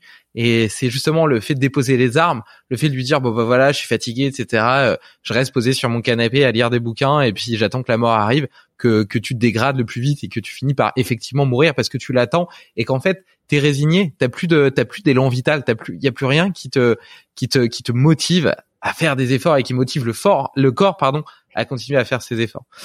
Et euh, tu parlais du fait de, de s'entretenir, notamment du sport, euh, de l'explosivité, de la force. Euh, ça paraît simple, entre guillemets, pour des, des, des gens qui ont toujours fait du sport, qui ont déjà un, un bon physique, et cetera. Mais pour quelqu'un qui s'y mettrait à cinquante ans ou soixante ans, qui serait déjà un petit peu verrouillé de partout, euh, avec des douleurs de dos, euh, qui est resté en position assise au bureau euh, toute sa vie, et donc euh, qui a les muscles à moitié raccourcis, qui est, qui est tout bloqué et qui a pas de musculaire, masse musculaire, et cetera. Comment est-ce que tu, euh, comment est-ce que tu arrives à le réathlétiser, à lui redonner aussi le goût de cette réathlétisation et euh, lui permettre de, de développer justement euh, cette force et cette explosivité qui lui permettrait d'avoir une autonomie beaucoup plus longue? Bah, je pense que l'hygiène de vie, le, l'hygiène de vie, la forme physique, c'est comme tout, c'est, c'est une habitude. Et, et c'est vrai que si tu as pratiqué ça toute ta vie, c'est plus facile de continuer à avoir cette habitude que, euh, que si tu t'y mets à cinquante ans ou à soixante ans. Euh, mais c'est comme toutes les habitudes, c'est comme toutes les routines. Euh, il faut commencer à un moment donné, se dire, il faut être motivé d'abord. Ok, s'il n'y a pas de motivation, euh, rien ne se passe. Euh, et cette motivation, elle peut être, euh, elle est très différente en fonction des individus. Euh, tu parlais tout à l'heure de, de, du fait que la motivation te permet de pas te laisser, euh, de pas te laisser mourir, de pas te laisser vieillir. Euh, il y avait une étude qui avait été faite dans, dans des maisons de retraite, et ils comparaient euh, deux groupes de sujets. Euh, un groupe témoin qui n'avait aucune responsabilité, si ce n'est de vivre, euh, manger, et regarder la télé, et, et éventuellement euh, jouer et être sociable avec les autres euh, membres de la communauté. Et un autre, et un autre groupe à qui on avait donné des plantes vertes à s'occuper. Voilà. Et c'était leur seule responsabilité. C'est pas une grosse, grosse responsabilité, mais euh, ça a tellement euh, joué sur leur motivation. Ils avaient quelque chose, quelque chose qui les motivait, quelque chose qui les poussait à se lever chaque matin et à, à prendre soin de ces plantes vertes que, euh, d'un point de vue purement physique, euh, la, euh, la deuxième catégorie de personnes a vu des, des, des améliorations euh, conséquentes. Euh, la motivation, c'est, c'est quatre-vingts pour cent de, c'est quatre-vingts pour cent de la démarche. La motivation, c'est ce qui va te permettre de te lever le matin et de te dire, ok, j'ai jamais fait de sport ou jamais fait d'activité physique dans ma vie, mais aujourd'hui, je vais passer cinq minutes à faire quelque chose. Et même si c'est que cinq minutes, c'est toujours mieux que rien. Et ces cinq minutes, au, au bout de quelques semaines, ça va peut-être devenir dix minutes, ou vingt minutes, ou quoi que ce soit. C'est vrai que moins on a fait d'activité physique et moins on est en bonne santé euh, durant toute sa vie, euh, plus c'est difficile de commencer à un moment donné, surtout euh, quand on a cinquante ou soixante ans. Mais ça ne veut pas dire que c'est impossible. Ça veut simplement dire qu'on part avec un... On part d'un, d'un point de départ qui est en dessous de ce qu'on pourrait espérer euh, de quelqu'un de cet âge. C'est intéressant cette euh, technique des, des mini-habitudes. J'avais lu un bouquin là-dessus euh, justement qui disait que tu avais beaucoup plus de chances d'ancrer euh, une nouvelle habitude et d'en faire une routine si euh, tu commençais par quelque chose d'extrêmement simple que tu, sur lequel tu peux pas échouer, mais que tu faisais tous les jours. C'est-à-dire, et je prenais, il prenait l'exemple de faire, euh, plutôt que d'essayer de faire un running euh, trois fois par semaine, vingt minutes, d'essayer juste de faire une pompe par jour tous les jours. Et en fait, au bout d'un moment, t'as une, de nouvelles voies neuronales qui se créent, euh, mmh. et après, t'as même plus besoin de motivation, c'est devenu une habitude. Et une fois que l'habitude, elle est ancrée, bah, c'est facile d'augmenter le volume. Mais il faut d'abord créer cette habitude. Il y avait une, euh, encore une fois, en, portant, en, en parlant de motivation et, et, et d'habitude, Euh, il y a, il y a, il y a plusieurs organismes aux États-Unis qui s'occupent euh, de ça et qui aident les gens à, à améliorer leur, euh, leur hygiène de vie. Et euh, le, la première étape, le premier, oui, le premier pas, euh, c'est, te, c'est de dire, ok, tous les jours, tu vas à la salle de gym. Tu fais rien, mais tu vas à la salle de gym. Voilà. Donc tous les jours, tu te lèves. Soit tu marches, et la salle de gym est pas trop loin, euh, soit tu prends un vélo ou une voiture, et tu vas à la salle de gym. Et tu as payé ton abonnement, tu rentres dans la salle de gym, tu regardes autour, et tu t'en vas. Okay. Ça, n'importe qui peut le faire. Okay. Et c'est pas une question de forme physique, c'est pas une question de, de douleur articulaire, c'est pas une question de, de, de poids ou quoi que ce soit. Tout le monde peut faire ça. Et la plupart des gens font ça deux, trois fois. Au bout de deux, trois jours, ils disent « c'est stupide de venir ici et de rien faire ». Donc ils commencent à regarder, faire quelque chose, à... peut-être qu'ils font une machine ou un truc comme ça, ou, ou ils essayent de faire quelque chose. Mais ce premier pas est décisif, parce qu'ils ont créé l'habitude d'aller à la salle de gym. Et peut-être qu'ils vont y rester que cinq minutes, et faire quelque chose, et c'est toujours mieux que rien. Et peut-être qu'au bout de quelques semaines, ils vont y rester un peu plus, parce que l'habitude est ancrée. Ça me fait penser à une autre histoire d'un, d'un gars que j'avais entendu et qui faisait des running, et il se levait à six heures du matin pour aller faire ses running, même en hiver, même quand il pleuvait, et cetera. Et, euh, et le gars qui répondait lui demandait euh, « Comment est-ce que tu arrives pour trouver la motivation euh, tous les matins à six heures d'aller courir dehors malgré les fois où il pleut, où il y a du vent, et cetera » Et puis il disait « C'est très très simple. Je me pose la question de si je vais aller courir ou pas une fois que je suis dehors avec mes chaussures et ma tenue de sport, plutôt que de me la poser dans mon lit quand je suis en train de me réveiller et que j'ai la flemme de me lever. » Et donc, parce que quand t'es dans ton lit, tu vas bien au chaud, et cetera, c'est sûr que ouais. Bon, dans la balance, c'est pas facile de choisir. Mais quand t'es déjà tout habillé dehors, prêt à y aller, bah là, tu te poses la question, bah, dans quatre-vingt-dix-neuf pour cent des cas, tu vas y aller, quoi. Tu vas pas dire, bah non, c'est bon, je me redéshabille, je vais me recoucher, tu vois. Ouais, ouais, ouais, tout à fait. Non, c'est bien. C'est, euh... c'est bien. C'est un bon et, et d'ailleurs, euh, pour toi, euh, la discipline, c'est, c'est simplement des, des habitudes qui sont bien ancrées? Euh, pas du tout. Pas du tout. J'ai horreur des habitudes. J'ai vraiment horreur des habitudes. Euh... Mais par fait... contre, t'es discipliné. Ouais, tout à fait. Ça, par contre, euh, oui, relativement. Pas, pas toujours, mais relativement. Mais euh, depuis toujours, j'essaie de chasser un peu les habitudes que je peux avoir dans, dans ma vie. Et, et à tous les niveaux. Et euh, ça devient... ça devient presque une, une, une blague. Euh, je veux dire par là que euh, je regarde la façon dont, dont je m'habille, dont je boutonne ma, ma chemise, et je me dis, ah, ok, je fais toujours ça de la même façon. Je mets toujours la, le bras droit en premier, puis après le bras gauche, et je commence par le bouton du haut, et cetera. Ok, eh ben, on va changer ça. Voilà. Euh, se brosser les dents euh, de la main gauche, parce que je suis droitier, ou me, me raser, je, j'utilise un, un, un rasoir, euh, comment ça s'appelle, un coupe-chou, voilà, en français, euh, pour me raser le, le crâne, ok. Euh, maintenant, je le fais de la main gauche. La première fois que je l'ai fait, ok, c'était pas forcément euh, très beau. Euh, T'avais la tête toute rouge. Ouais, un, un peu, ouais, un peu. En tout cas, il y a eu quelques quelques petites coupures. Euh, mais encore une fois, j'essaye de, de chasser les, les les habitudes que je peux avoir dans ma vie parce que euh, les trucs que je fais de façon automatique, ça me permet pas de m'améliorer. C'est juste quelque chose que je sais faire, hein, une technique que je sais faire, un, voilà, un geste, un mouvement que je sais faire, et euh, et par conséquent, si je fais toujours le même, il n'y a aucune amélioration, il n'y a aucun bon, il n'y a aucun challenge. Donc euh, j'essaie de, de, de régulièrement de regarder dans ma vie ce que je fais, euh, la façon dont euh, je croise mes jambes, la façon dont je je conduis ma moto, la façon dont euh, je marche, et cetera. Et j'essaie de remettre ça en question euh, constamment. Donc non, non, je suis pas très, euh, je suis pas franchement euh, habitude, habitude. Et la discipline alors? Euh, la discipline, encore une fois, la discipline, c'est juste une question de motivation. Si j'ai envie de faire quelque chose, je serai discipliné pour ça. Euh, et si j'ai pas envie, je trouverai, euh, comme n'importe qui, je trouverai euh, trois cents euh, excuses pour pas le faire. Voilà. Oui, mais il y a des choses que tu que que tu fais parce que tu tu sais qu'elles sont potentiellement bonnes pour toi, qu'elles vont te permettre d'atteindre un objectif, alors que pour autant, elles t'amusent pas forcément. Oui, bien sûr. Et je pense qu'on est tous, on est tous pareils, hein.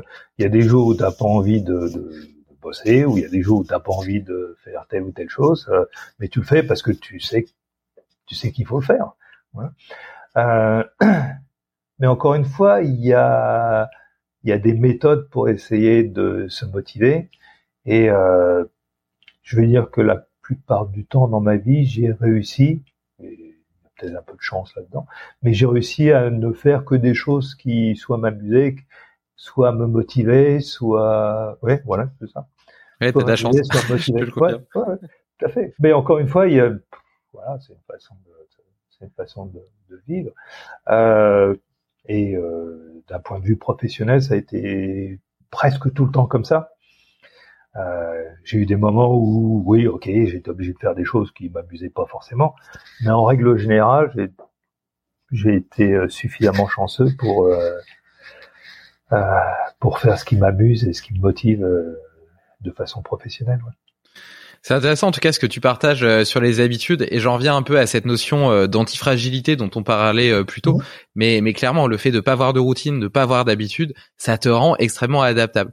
Et pour autant, euh, moi à l'inverse, euh, initialement j'étais pas quelqu'un de très routinier, et pour autant j'ai mis en place beaucoup beaucoup de, de routines et d'habitudes qui sont très précises, très bien cadrées dans ma vie, ouais. Parce qu'elles me permettent de faire beaucoup plus de choses. Je suis quelqu'un d'extrêmement passionné, de très curieux, euh, mmh. et je, je te l'ai dit un petit peu en, en, en intro, en off, avant qu'on démarre le podcast, euh, je, je mène plusieurs vies en parallèle, on va dire, et euh, le fait d'avoir des habitudes et des routines bien ancrées me permettent d'une part d'optimiser de façon très intense mon temps, et ouais. euh, pour pouvoir adresser toutes ces choses qui m'animent, ensuite de diminuer la charge mentale Euh, que peuvent me demander le fait de prendre des décisions, parce que du coup il y a des blocs qui sont bloqués dans mon agenda, etc., à certains moments, et je dois pas me demander ah tiens quand est-ce que je vais faire ça, quand est-ce que je vais faire ça, et j'ai pas le stress non plus de me dire ah est-ce que j'aurai le temps de faire ceci ou de faire cela. Non, c'est cadré, c'est calé, c'est à ce moment-là et ça sera fait.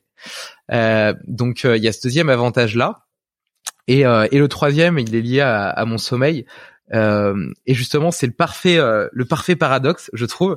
C'est que initialement j'avais pas un très bon sommeil, et donc j'ai beaucoup travaillé à l'optimiser. Mmh. Et du coup maintenant j'ai j'ai toute une routine euh, pour euh, pour me coucher, et cetera, qui me permet de bien dormir. Et du coup je passe des super nuits et j'ai plein d'énergie dans la journée pour faire tout ce que j'ai envie de faire.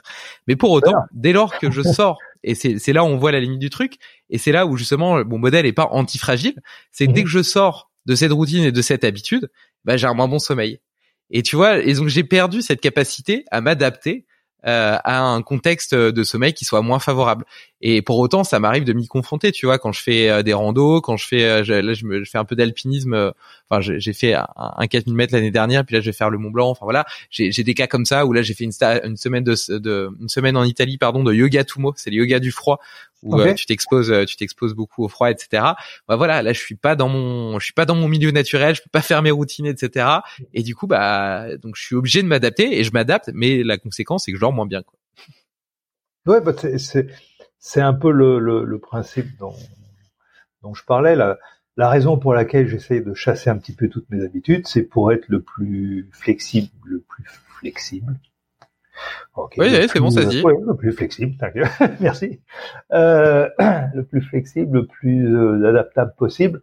Et je pense que je suis, euh, je pense que j'ai réussi à faire ça euh, de façon assez satisfaisante en règle générale, parce que je voyage beaucoup, et, et si j'ai une routine, Euh, durant mes voyages, cette routine euh, va partir en vrac, et, et, et je serai pas capable de m'adapter. Donc euh, voilà, il y a des, il y a la limite, il euh, y a des limites aux, aux, aux habitudes et euh, au succès de ces habitudes. J'entends pas.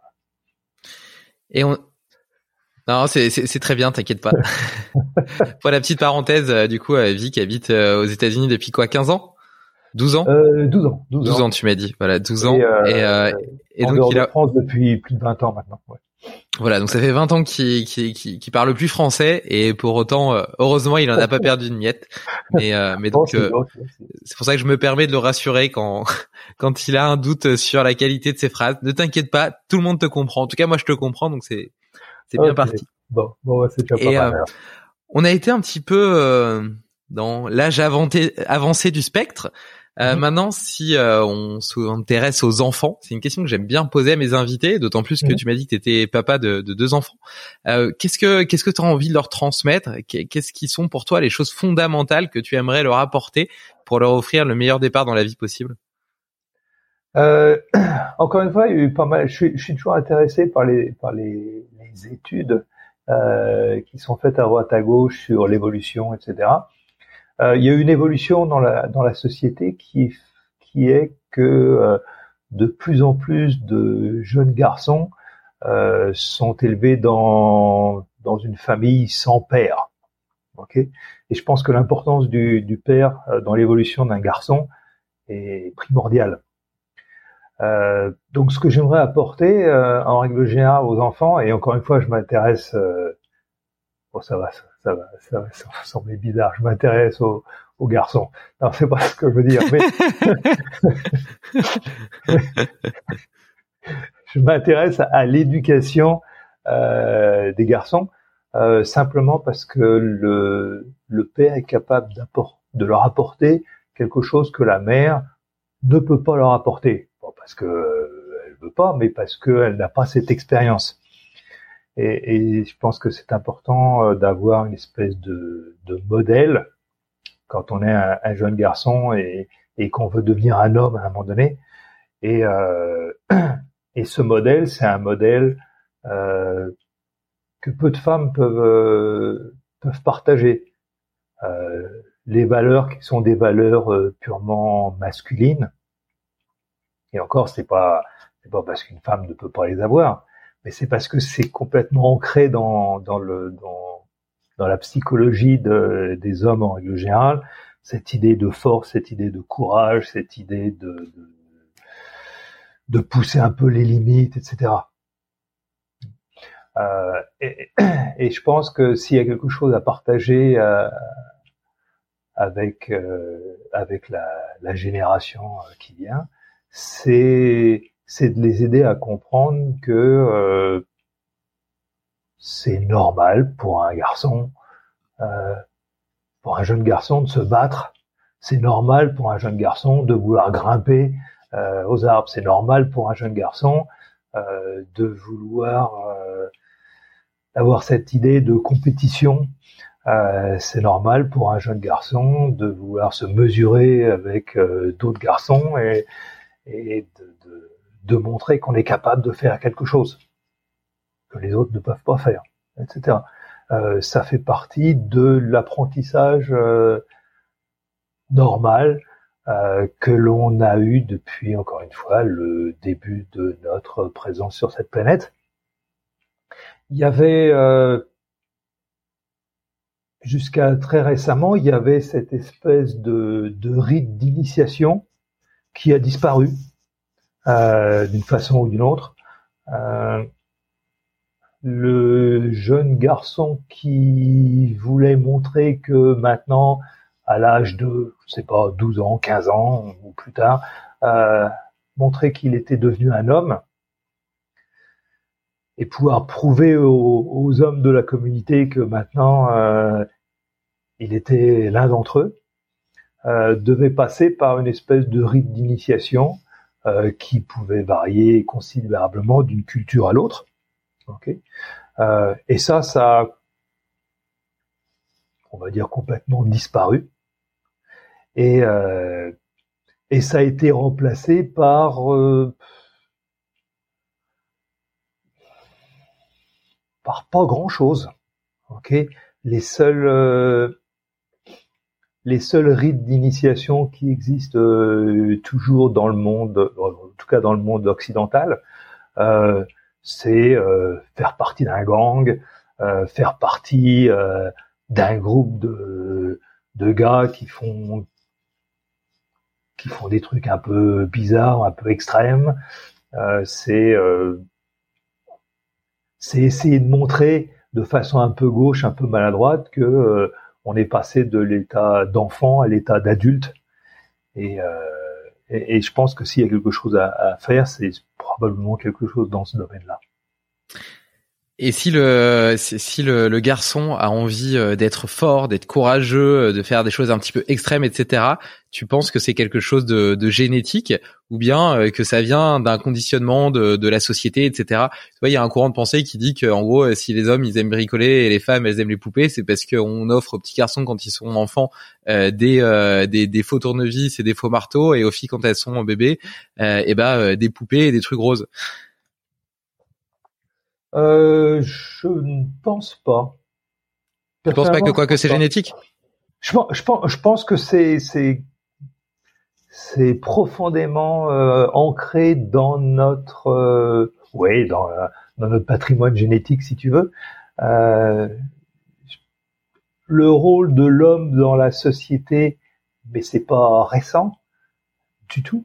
Ça a toujours été comme ça. Le rôle de l'homme dans la société, ça a toujours été d'être un peu plus un, un protecteur, d'être un peu plus un, un, un, un fournisseur. Et fournisseur, j'entends par là euh, quelqu'un qui qui fournit euh, ce qui est nécessaire à sa famille euh, pour sa subsistance et pour sa sécurité. Euh, et ces notions-là, elles ont toujours été, euh, principalement parce que, bah, d'abord d'un point de vue purement physique, en règle générale, le mâle de l'espèce est plus grand et plus fort que euh, la femelle de l'espèce, d'un point de vue purement biologique. Okay, et, et je pense que ça, ça nous a conditionnés, nous en tant qu'hommes, à être, euh, à avoir un rôle de, de protecteur plutôt qu'un un rôle de... Je ne sais pas. Après, c'est vrai que si tu regardes comment ça se passe chez les autres mammifères, le, le mâle est généralement effectivement plus fort, plus, plus, plus, plus téméraire, et cetera. Mm-hmm. Donc cette idée, cette idée de, de, de courage, de force, de, d'être un protecteur, et cetera, je pense que ça, ça a toujours été le cas. Et c'est pas... C'est pas par hasard, ok? C'est pas une histoire de, de société, c'est pas une histoire de, de conditionnement. On peut combattre ça, on peut essayer de, de, de changer ça, mais mais au bout d'un moment, ça revient toujours. Et, euh, et toutes les expériences qui ont été euh, qui ont été tentées euh, de changer un petit peu ce, ce, ce patrimoine génétique, si tu veux, euh, de changer un peu le conditionnement. Euh, Ça ne dure jamais, ça ne, ça ne, ça ne tient pas à long terme, voilà, euh, parce que ça fait partie de notre nature, quoi. Et il y a rien de, il y a, il y a rien de, de, de, de mal là-dedans, à mon opinion. Euh, ça ne veut pas dire qu'il n'y a pas des femmes qui sont fortes, plus fortes que certains hommes. Il y a pas, ça ne veut pas dire qu'il n'y a pas des femmes qui sont plus courageuses que certains hommes. Ça veut dire que en règle générale, en règle générale.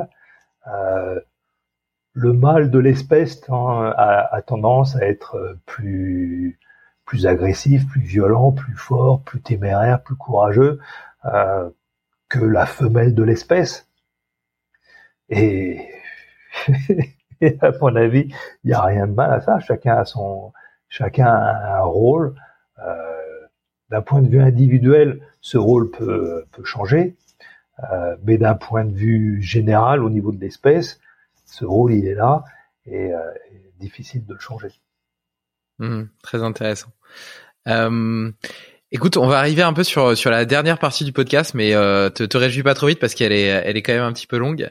Euh, oh. Et notamment, euh, j'aime bien j'aime bien demander à mes invités quels sont un peu les les hacks, routines et outils qu'ils utilisent. Donc, si tu peux nous décrire un peu une de tes journées, les choses importantes que tu fais et qui te permettent justement euh, Au, au vu aussi de toutes de toutes les formations, de toutes les sources d'inspiration que tu as eues, qu'est-ce que tu as gardé, qu'est-ce que tu mets dans ton quotidien et qui est vraiment important, euh, même si c'est pas organisé sous forme de routine et d'habitude, mais que tu fais absolument tout le temps, ou en tout cas que tu essaies de faire absolument tout le temps pour être euh, la meilleure version de toi-même. Ok. Euh, je fais un certain nombre de, de choses, peut-être pas tous les jours, mais très régulièrement. Euh, la première chose, c'est je lis. Je lis beaucoup de bouquins, voilà. Euh, simplement parce que, bah, d'abord, je voyage beaucoup, donc je passe pas mal de temps en avion, des choses comme ça, euh, ou dans les salles d'attente. Euh, donc, je lis beaucoup et j'aime bien les bouquins version papier. Euh, c'est beaucoup plus pratique pour moi d'avoir euh, un iPad ou, ou un ordinateur et d'avoir tout un tas de, de bouquins dessus. Mais j'ai, j'aime bien le contact du papier. J'aime bien le contact de la, de, le contact physique avec un, un livre. Euh, je lis très rarement des romans. Euh, je lis plutôt des, soit des livres techniques pour apprendre quelque chose de, de particulier, ou des livres de, de des livres plus philosophiques ou plus euh, ou plus généraux liés à la vie, liés à l'évolution, liés, et cetera.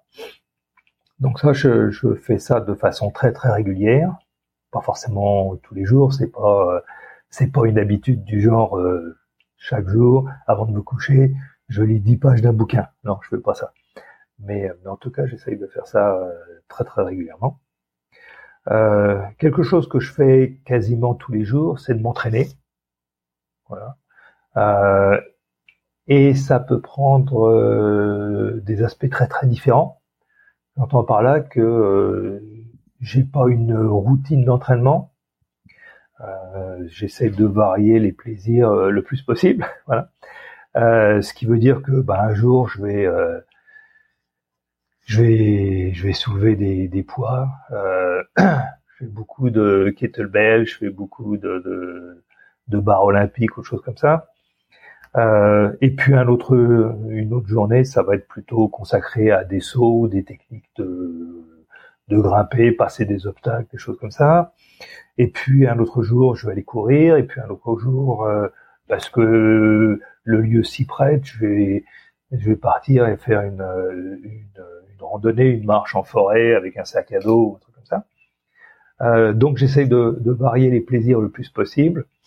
Euh, je passe un peu de temps euh, au sol avec des techniques de quadrupédie. J'essaie de, de, de garder une bonne mobilité en règle générale. Euh, mais j'aime bien varier les plaisirs. Je veux pas, je veux pas faire toujours la même chose tous les jours et, et euh, simplement euh, faire des soulevés de terre avec une, euh, une barre olympique simplement pour le plaisir de voir chaque jour euh, euh, un kilo en plus sur la barre. Voilà. Les, les, Les chiffres m'intéressent pas forcément beaucoup.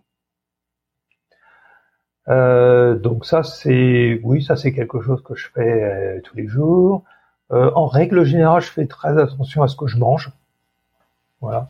Euh, ça veut pas dire que je suis complètement euh, méticuleux sur euh, les, les portions, les quantités ou la qualité, et cetera. Parce que encore une fois, bah, je voyage, donc il faut être le plus le plus adaptable possible.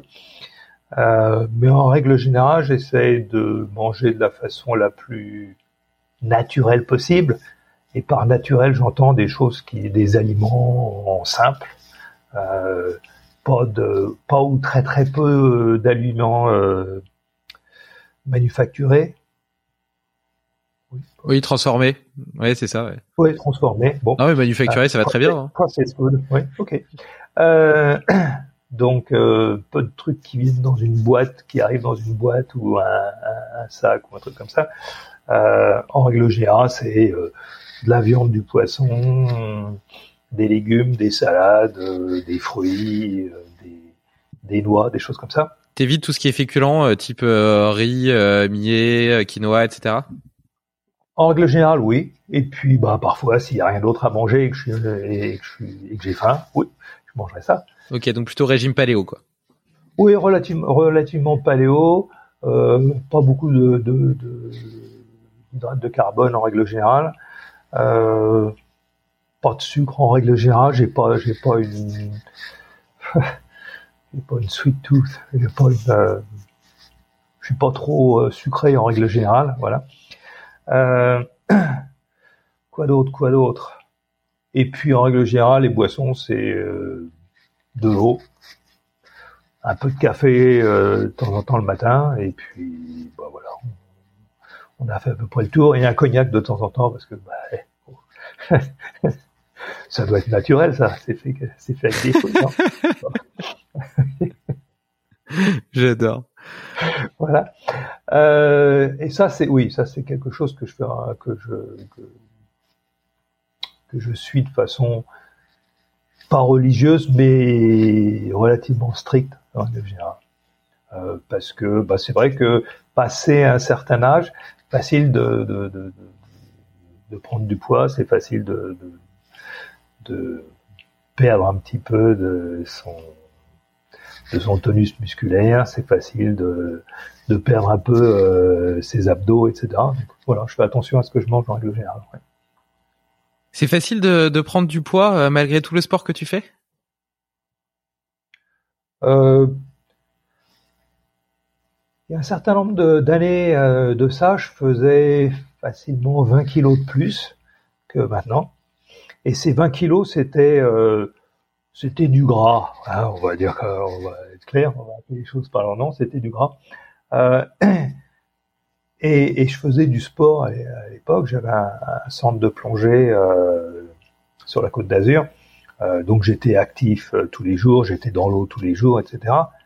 Mais malgré tout, euh, et j'avais vingt ans de moins, euh, mais malgré tout, j'ai pris, euh, j'ai pris euh, pas mal de poids, et c'était lié au stress, c'était lié à tout un tas de, d'autres facteurs qui fait que euh, je faisais pas forcément attention à ce que je mangeais. Donc oui, on peut prendre du poids. Euh, c'est pas, c'est pas une heure de sport qui va contrebalancer euh, vingt-trois heures de euh, mauvaise hygiène de vie. Voilà. Ouais, ça, je suis, je suis, je suis totalement d'accord. D'ailleurs, d'où, euh, d'où un peu l'idée. J'adore ça chez MovNat. C'est, c'est complètement, c'est tout con. Hein. Il y a rien d'exceptionnel. Mais, mais j'aime bien la façon dont, il, dont, dont, dont vous le partagez. Euh, les Movement Snacks, le, cette idée. Moi, je le, avant de découvrir MovNat, d'ailleurs, c'est un truc que je partageais souvent sur, sur mes podcasts où je disais que je mettais un petit minuteur Pomodoro et euh, toutes les trente, enfin quarante-cinq minutes, j'ai, j'ai toujours eu du mal un petit peu à choisir quel était le bon timing pour avoir assez de temps pour être bien focus et concentré sur ma tâche et en même temps avoir assez de pause dans ma journée pour euh, me sentir bien dans mon corps. Mais voilà, mais donc entre trente et quarante minutes, ça sonnait et là j'allais faire deux minutes de mobilité, de marche, de respiration, et cetera. Tu vois, et c'est tout con. Mais ça fait un bien fou, tu vois, et bouger un petit peu tout au long de la, de la journée. Comme disait d'ailleurs Jérôme Rattoni, tu vois, pendant notre échange, à plusieurs moments, on a bu. Et si je te le disais, euh, tu bois rien de toute la journée, mais de sept heures à huit heures, t'as le droit de boire trois litres d'eau. Tu me prendrais pour un fou. Bah, pourquoi est-ce qu'on l'accepte pour le mouvement? Bah, il a totalement raison et j'adore, j'adore cette, cette idée-là. Bref, tout ça pour dire que c'est clairement pas une heure de, de sport qui compense vingt-trois heures de mauvaise hygiène de vie. Après, pour autant, je posais la question parce que, bah, moi aussi, je m'entraîne quasiment tous les jours et, euh, bah, après, je mange, je mange sainement. C'est-à-dire que, comme toi, j'aime pas trop ce qui est, ce qui est sucré, mais, mes seuls, mes seuls péchés mignons en termes de dessert, c'est les fruits, le chocolat noir à quatre-vingt-cinq pour cent. Euh, ça, j'en raffole. Euh, et euh, éventuellement euh, un peu de, de myrtille avec euh, du fromage blanc, euh, voilà. Euh, et donc, euh, donc tu vois, c'est pas des, c'est pas des péchés mignons très très euh, très très euh, très très dommageables pour pour le gras. Je pense que j'ai aussi de la chance euh, à ce niveau-là parce que d'une part j'ai une bonne discipline, mais en plus de ça euh, j'ai une prédisposition à à pas trop aimer le sucre et à pas trop euh, le digérer non plus. Tu vois, donc quand je mange une part de gâteau, elle va peut-être me faire envie sur le moment, mais je sais que je vais pas hyper bien la digérer, donc déjà ça, ça m'enlève un petit peu de l'envie, tu vois. Mais bref, je pars, je pars en digression, mais euh, et je sais même plus où je voulais en arriver. Tu vois, c'est le problème quand on quand on parle trop, on part dans tous les sens et puis euh, on en perd, on en perd l'objectif. Mais comme j'aime le dire, euh, ce qui est important, c'est pas l'arrivée, c'est le chemin. C'est pas l'objectif, c'est le chemin. Donc voilà, donc le chemin était intéressant. On a perdu l'objectif, mais c'est c'est pas bien grave. Pas euh, mais euh, comme tu comme tu parles de move, de, de MovNat, euh, il y a quelque chose que, euh, que j'ai toujours apprécié chez MovNat depuis le début et, et je suis avec Erwan depuis quasiment le, le, le début de, de MovNat, euh, c'est le fait que euh, tu vas pas consacrer une heure ou deux heures à faire du MovNat. Tu vas consacrer vingt-quatre heures. Ce que j'entends par là, c'est euh, ce que je veux dire par là, c'est que euh, il y a tellement d'aspects dans MovNat euh, sur la position, la mobilité, le, la course, la marche, euh, le grimper, et cetera. Il y a tel, tellement d'aspects de, de MovNat que tout ce que tu fais dans ta journée, c'est du MovNat. Okay. La façon du, du, dont, dont tu es assis euh, maintenant, est-ce que tu fais attention à ta position, ta posture, et cetera. Ça fait partie de MovNat. Euh, la façon dont tu vas te lever de ta chaise, ça fait partie de MovNat. Ou la façon dont tu vas t'asseoir, ou si tu décides de pas utiliser une chaise, mais plutôt de t'asseoir par terre. Euh, la façon dont tu respires, c'est MovNat aussi. La façon dont tu vas marcher euh, dans ta cuisine jusqu'à ton salon, c'est MovNat. Est-ce que tu peux utiliser ces opportunités, ces opportunités euh, pour améliorer ou apprendre quelque chose de nouveau? Euh, la façon dont tu vas te lever, est-ce que tu vas te lever euh, simplement en, en utilisant tes, tes pieds, tes mains, tes jambes et tes mains, ou est-ce que tu vas utiliser simplement une jambe pour te lever? euh, Est-ce que tu vas passer de la, de la, d'une posture assise à une posture de quadripédie? Est-ce que tu vas courir? Est-ce que tu vas... Tu peux constamment t'entraîner à MovNat. si tu veux. Ok. Euh, et c'est vrai qu'on passe beaucoup de temps assis. Le problème, c'est qu'on passe beaucoup de temps assis dans la même position. Et si on commence à, à varier la position dans laquelle on est assise, et il y a plein de variations possibles, bah, c'est beaucoup moins dommageable pour le corps. Parce que le problème, c'est que si on est dans une position particulière un certain nombre d'heures par jour, notre cerveau a tendance à se dire ah, ça doit être une position importante.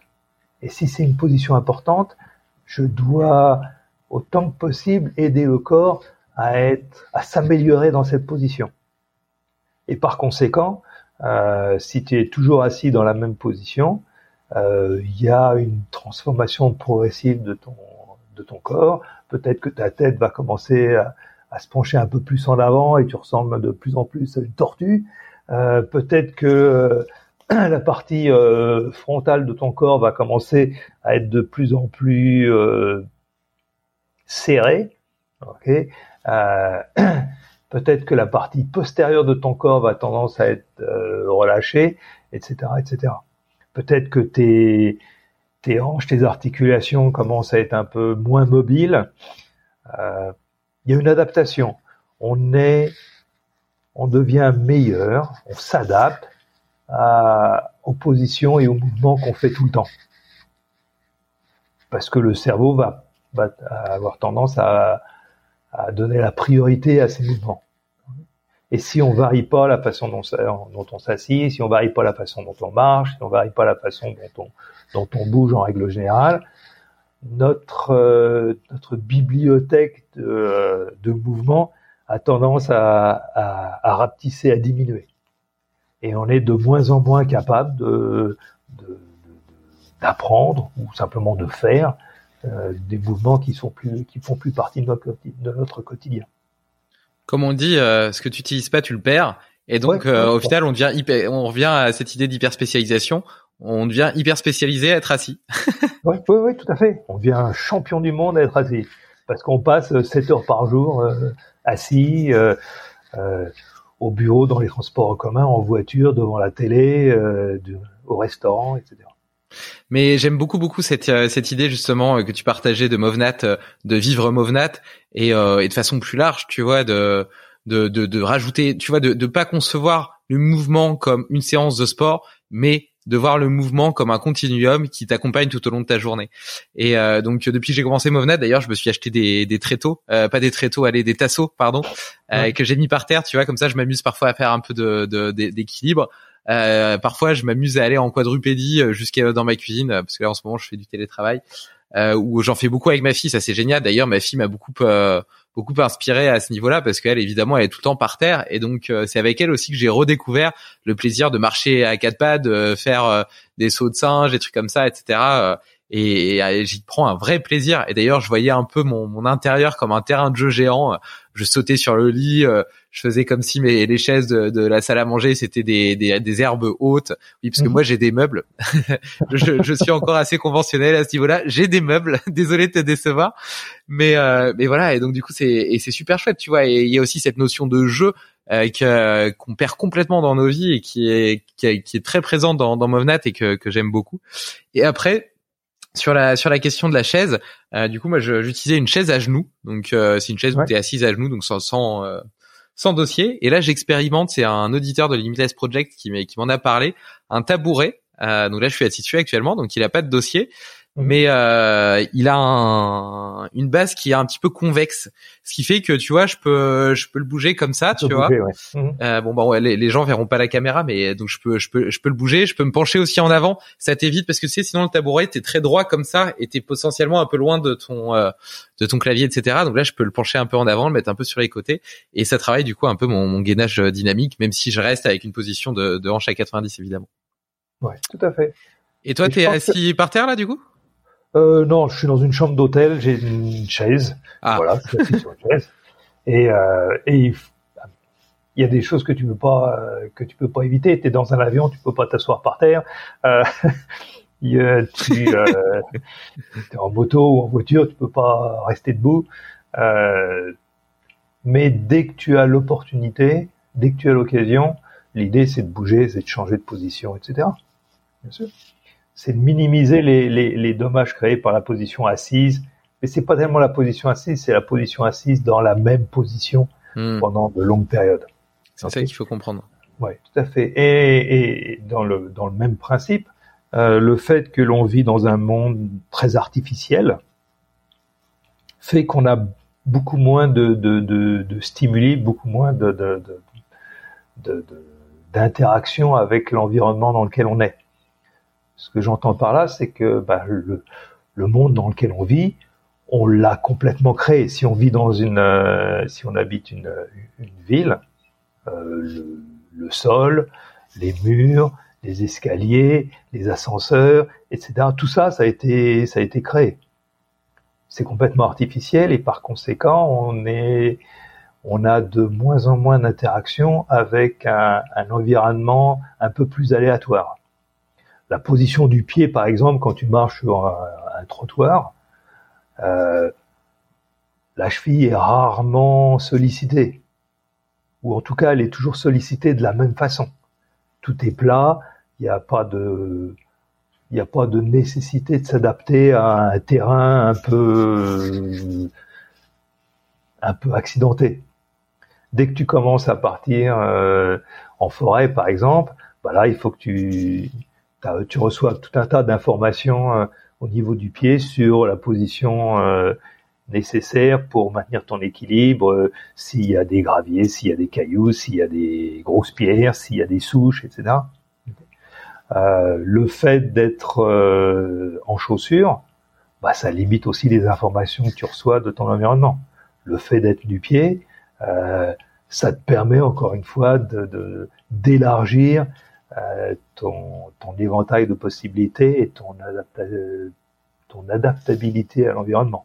Et ça, c'est valable pour, pour ton corps en, en règle générale. Plus tu bouges de façon différente, et plus ça sera facile de bouger de façon différente. Voilà. Ouais, je partage tout à fait ta vision de, de, de notre monde très artificiel et le besoin, l'importance de se reconnecter à la nature et puis à la variabilité des des, des stimuli qui, qu'elle peut nous apporter. Et d'ailleurs, j'ai passé à un nouveau, à une nouvelle step à ce niveau-là euh, avec mon stage de yoga Tumo dont je te parlais. Et notamment, ouais. il y a des il y a des marches dans la nature euh, nues, enfin nues mmh. avec en, en maillot de bain si tu veux. Mmh. Alors qu'il fait moins huit dehors et qu'il y a un peu de vent, tu vois, histoire que ce soit marrant. Et, euh, et ce qui est, et ce qui est intéressant là-dedans, c'est pas, c'est pas tant le froid, c'est euh, le fait de, tu vois, on, on dit souvent que le froid anesthésie. Et là, moi, j'avais plutôt la sensation que c'était mes vêtements qui m'anesthésiaient, parce qu'on pense souvent, justement, enfin moi, j'étais assez sensibilisé aux pieds et au fait euh, justement de porter des chaussures minimalistes ou d'être pieds nus pour que mmh. toutes les terminaisons nerveuses que t'as dans tes pieds puissent, puissent capter, être en contact avec ton environnement. Mais on pense pas au fait qu'il y en a aussi plein sur tout le reste du corps. Et donc le fait d'être nu, bah du coup tu tu ressens le vent, tu ressens tout ça, et cetera. Et donc ça te propulse la température. Enfin, il y a, y a un tas de petites informations comme ça sensorielles que tu captes. Et j'en reviens un petit peu à ce que tu disais tout à l'heure par rapport au fait d'être conscient de son environnement. Et ben justement, le fait d'être comme ça euh, vulnérable quelque part dans ton environnement, ça te rend hyper conscient de cet environnement, même des odeurs, du paysage, et cetera. Et intensément dans le moment présent. T'es plus concentré aux autres trucs que tu vas faire, et cetera. T'es vraiment concentré dans ton moment, en contact avec chacun de tes sens, euh, mmh. qu'ils soient euh, auditifs, olfactifs euh, ou, euh, ou, euh, ou euh, les récepteurs sensoriels de ta peau. Et, euh, et c'est vraiment une, une, tu vois, parce que je prône souvent le fait de se reconnecter à la nature, et cetera. Mais le fait de, de s'offrir quelque part dans ton plus simple appareil à la nature, c'est encore un un niveau sensoriel différent et très très intéressant que que je recommande, dont je recommande vraiment de faire l'expérience. Et en plus de quoi, et je vais conclure là-dessus sur cette petite histoire, tu tu te dis à l'avance que tu vas avoir froid euh, et donc potentiellement, tu vois, si si tu sors dehors par exemple, qu'il fait froid et que t'as pas mis ton manteau, tu vas avoir froid parce que c'est subi et que ton corps il a des vêtements et donc il se dit je devrais avoir chaud.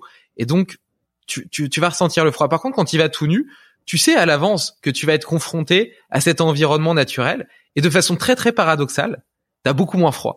Et le vent qui tantôt était désagréable, là tu le ressens plutôt comme une caresse de velours. Ouais, le, le, le froid c'est une notion très très subjective euh, et on, on a besoin d'avoir froid. C'est un, c'est un besoin physiologique. Euh, J'aime bien l'idée des, des douches froides, j'aime bien l'idée des, des bains froids. Euh, j'avais fait un stage avec euh, avec un instructeur euh, Wim Hof et euh, et toute ma toute ma vie, en tout cas pour, pour vingt-cinq ans, pendant vingt-cinq ans, euh, j'enseignais la plongée sous-marine, j'enseignais la plongée euh, spéléo et euh, et j'ai jamais aimé le, l'eau froide. Okay. Euh, mais durant ce stage, ça m'a permis de, de d'améliorer ma perception du froid et de me sentir un peu plus à l'aise euh, dans l'eau froide. Et maintenant, c'est quelque chose euh, que je que je gère beaucoup plus facilement. J'étais euh, euh, il y a quelques la semaine dernière, j'étais au, au Nouveau-Mexique euh, en moto euh, entre le Nouveau-Mexique et l'Arizona. Et, euh, et le matin, je, j'ai pris la moto, il faisait moins huit degrés, et moins huit degrés en moto, c'est froid. Mais ça a progressivement, ça s'est progressivement réchauffé, et quand je suis arrivé à, à zéro degré, quand la température ambiante était à zéro degré, ça me semblait très chaud. Pareil comme ça, un peu, un, un peu bizarre, quoi, voilà. Mais la, no- la notion de froid, je pense que c'est quelque chose dont on a, on a besoin. On a besoin de ça pour améliorer sa, sa résistance physique en règle générale et son mental. Et, euh, et tu parlais de discipline euh, euh,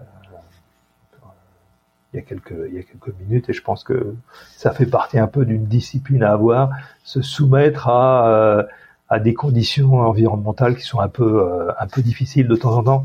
Okay. Euh, jeûner, ça fait partie de, de la discipline. Euh, prendre des douches froides de temps en temps, ça fait partie de la discipline. Euh, dormir par terre de temps en temps, ça fait partie de la discipline. Ouais, et ce qui est vraiment intéressant avec ces outils, je trouve, là, tu, bon, tu parlais du jeûne. Honnêtement, le jeûne, je, j'en ai jamais fait. Enfin, si des jeûnes intermittents euh, comme ça, de voilà, mais mais j'ai jamais fait un vrai jeûne. Mais ça fait partie des choses que que j'aimerais expérimenter un jour.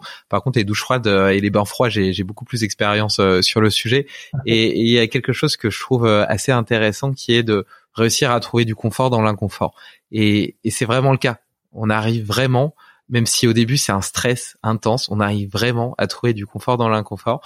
Et, euh, et bien sûr, il euh, y a plein de gens qui te diront que c'est pas pour autant que c'est transférable à d'autres euh, sujets de la vie. Mais moi, j'ai l'impression que si. J'ai l'impression que justement, développer et muscler cette capacité, eh bien, euh, te permet de manière générale de mieux supporter des situations qui potentiellement peuvent être difficiles ou agressives pour ton organisme ou pour ton esprit. Tout à fait, tout à fait. Complètement d'accord avec toi. Et euh, ouais, pardon. Donc euh, du coup, euh, dans tout le, dans tout, euh, ouais. Donc j'aimerais bien savoir, est-ce que tu aurais trois rêves, trois choses que t'aimerais bien euh, réaliser euh, dans les, dans les semaines, dans les années à venir, et que tu voudrais partager avec nous? Ok. Euh, il y a, même si j'ai voyagé dans, dans, dans, dans pas mal de pays, euh, j'en suis à quoi, soixante, soixante, soixante-seize ou un truc comme ça. Euh, il y a encore plein de pays que j'aimerais bien euh, visiter. Euh, entre le, le Brésil, le Chili, la Nouvelle-Zélande, euh, la Russie. Enfin, il y a tout un tas de, de pays que j'aimerais, euh, que j'aimerais, que j'aimerais visiter. Et quand je dis visiter, en règle générale, euh, si tu, si tu vas quelque part pour euh, quelques jours, tu, tu profites pas réellement du pays. Tu vois des choses, tu, c'est une collection de, de cartes postales en, en gros. Euh, j'aime bien rester dans un pays pendant plusieurs semaines, voire plusieurs mois si je peux. Euh, donc ça, ça fait partie de, de mes rêves, oui, tout à fait. Euh, qu'est-ce que j'ai d'autre comme rêve ? J'ai un, un rêve qui concerne le, le, le parachutisme. Je fais pas mal de parachutisme, mais quelque chose que j'aimerais expérimenter, euh, et ça, il faut que j'apprenne. Euh, Et je connais pas le, le, le nom en français, les wingsuits. Ah, yes. Ouais. Ah, ok. Euh, je, je, je connais pas le, le nom en français. Donc, bah, il y en a, il y en a pas. En français, on dit wingsuits aussi. Wingsuit. Bon, bah, voilà. Ok. euh, donc ça, c'est quelque chose, euh, euh, que j'aimerais, que j'aimerais faire. Devenir pilote. Euh, en anglais, ça se dit pilote de wingsuit. Je sais pas si ça se dit en français, mais en tout cas, euh, ça, c'est quelque chose, euh, qui fait partie de ma, de mes rêves et qui devrait arriver relativement prochainement, j'espère. Cool. Euh, qu'est-ce que j'ai d'autre comme rêve ? Je crois que c'est déjà, je crois que c'est déjà pas mal pour moi. C'est mes... J'ai pas d'objectif à long terme. Je veux pas de, je veux pas de long terme. Non, mais c'est très bien. C'est très bien. Ça donne, ça, ça donne des idées. Bon, j'accélère un peu hein, sur la fin parce que tu, tu, tu dois, tu dois nous quitter. Mais euh, est-ce que tu aurais simplement, euh, tu disais que t'aimais beaucoup lire, un, un livre à, me, à m'offrir et à un prochain invité à me recommander. Je me doute que tu lis beaucoup en anglais, donc c'est pas grave. Ça peut être un livre anglais. Par contre, pour l'invité, le prochain invité recommandé, je préférerais qu'il soit francophone puisque c'est un podcast français. Okay. Euh, livre, euh, euh, j'ai, j'ai une, euh, un, un intérêt euh, particulier pour, euh, comme je te disais, pour la philosophie, donc euh, les stoïques en règle générale, euh, Marc Aurèle, Sénèque et compagnie. Yes. Euh, donc ça, c'est vraiment euh, quelque chose que je recommande. J'aime, j'aime beaucoup et j'essaye euh, de le voir le plus souvent possible quand il est euh, en tournée. Euh, un, on va dire un philosophe moderne qui s'appelle euh, Jordan Peterson. Mmh. Euh, c'est, il n'est pas francophone, donc ça, je suis désolé. Voilà. Euh, un autre invité qui serait intéressant en, en français, bien, bien sûr, tu, de, tu devrais, tu devrais demander à Erwan Le Corre de venir et de parler euh, de MovNat plus en détail. Ça, c'est évidemment. Euh, quelque chose de, de, de fondamental. Euh... Ouais, voilà. Okay. Et encore une fois, j'ai un peu perdu le, le, le contact avec ce qui se passe en France et qui sont les, les personnalités intéressantes en France. Donc, ça se, ça se limitera là, malheureusement. Non mais c'est très bien, c'est très bien. Je te remercie. Euh, du coup, si on veut, si on veut de travailler avec toi, tu, tu fais des coachings avec des Français ou c'est seulement euh... Oh non, je fais des coachings avec, euh, je fais des coachings en, en anglais, en espagnol, et en français. Donc, euh. Ok, donc on te contacte via via ton site euh, Vic Verdier Coaching. Je mettrai les liens de toute façon. Voilà. vic verdier coaching point com euh, Et et, voilà. Et pour les stages, t'organises des stages aussi euh, seulement aux États-Unis ou en France aussi? Euh, les stages qui sont les stages MovNat sont euh, un peu partout dans le monde.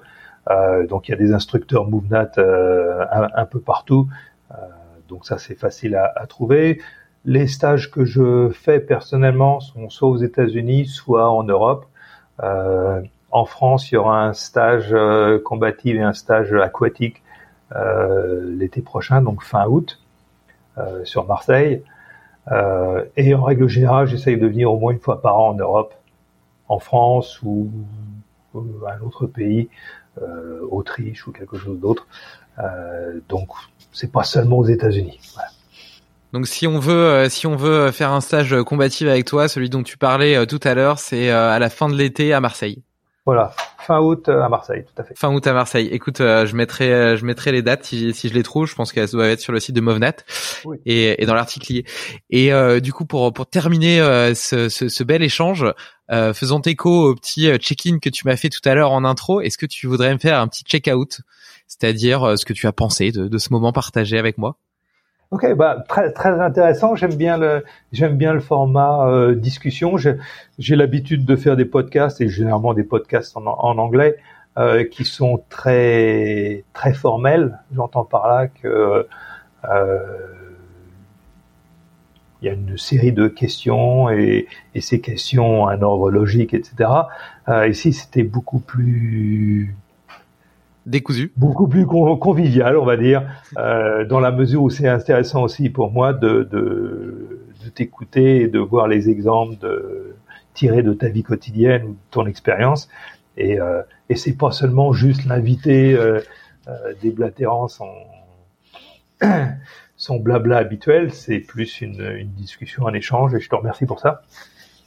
Ouais, bah écoute, euh, merci. Du coup, je fais mon petit check-out aussi, et c'est vrai que euh, j'ai, j'ai vraiment cette euh, cette vision-là de partage. Tu vois, pour moi, l'idée, c'est une conversation, c'est une discussion avec des gens que je trouve inspirants, avec qui euh, j'ai envie de, de de découvrir un petit peu plus en profondeur euh, leur vision et les belles choses qu'ils ont apprises et partagées. Et euh, si je peux les confronter avec ce que moi-même j'ai vécu, euh, compris euh, ou pas compris justement, eh ben euh, je trouve que ça donne une une ouverture à la discussion qui est qui, qui, qui est plus importante. Et donc euh, je te remercie, je te remercie pour ton temps. Tu me disais que tu t'arriverais pas à tenir une heure. Au final, ça fait une heure quarante-cinq qu'on parle. Et si tu m'avais pas montré ta montre tout à l'heure, on aurait peut-être parlé pendant deux heures et demie. Donc euh, je te rassure, ton français euh, n'est absolument pas rouillé. Euh, et, un, euh, un peu, un peu. Un mais non, absolument pas. Et euh, c'était un vrai, vrai plaisir de faire, euh, de faire ta connaissance, de pouvoir euh, aborder euh, tous ces sujets euh, malgré tout variés. Et, euh, et puis, euh, j'aimerais sincèrement te croiser autour euh, d'un stage euh, combative, euh, peut-être bah, cet été. On verra si on va organiser, le, par- le permet ça. Ou l'année prochaine. Tout à Merci. Fait, on va organiser ça. ça Merci va. À toi, David. Merci, Vic. À bientôt. Ciao, ciao. À bientôt. Ciao. Hop, hop, hop. Pas si vite. Avant de t'en aller, j'ai encore deux petites choses à te dire et une surprise. Il y en a pour trente secondes, c'est promis. D'abord, si ce n'est pas déjà fait, inscris-toi à ma newsletter. J'y partage deux fois par mois mes réflexions personnelles, le résultat de mes expériences, les meilleurs outils que j'utilise et les livres, podcasts ou films qui m'inspirent. Ensuite, ce projet me demande beaucoup de temps. Et même si je le fais d'abord pour moi, le fait de savoir qu'il sert à d'autres me motive énormément et me donne beaucoup de bonheur. Donc si tu as aimé cet épisode, prends quelques secondes du tien pour me le dire en commentaire sur ton application de podcast. Et enfin, la surprise, c'est qu'il n'y en a pas. Mais si je n'avais pas suscité ta curiosité, tu n'aurais jamais écouté cet outro. À vous. Bon allez, pour me faire pardonner, si tu le veux vraiment, je t'offre une casquette Limitless. Envoie-moi simplement un mail avec ton adresse via le formulaire de contact du site. À bientôt.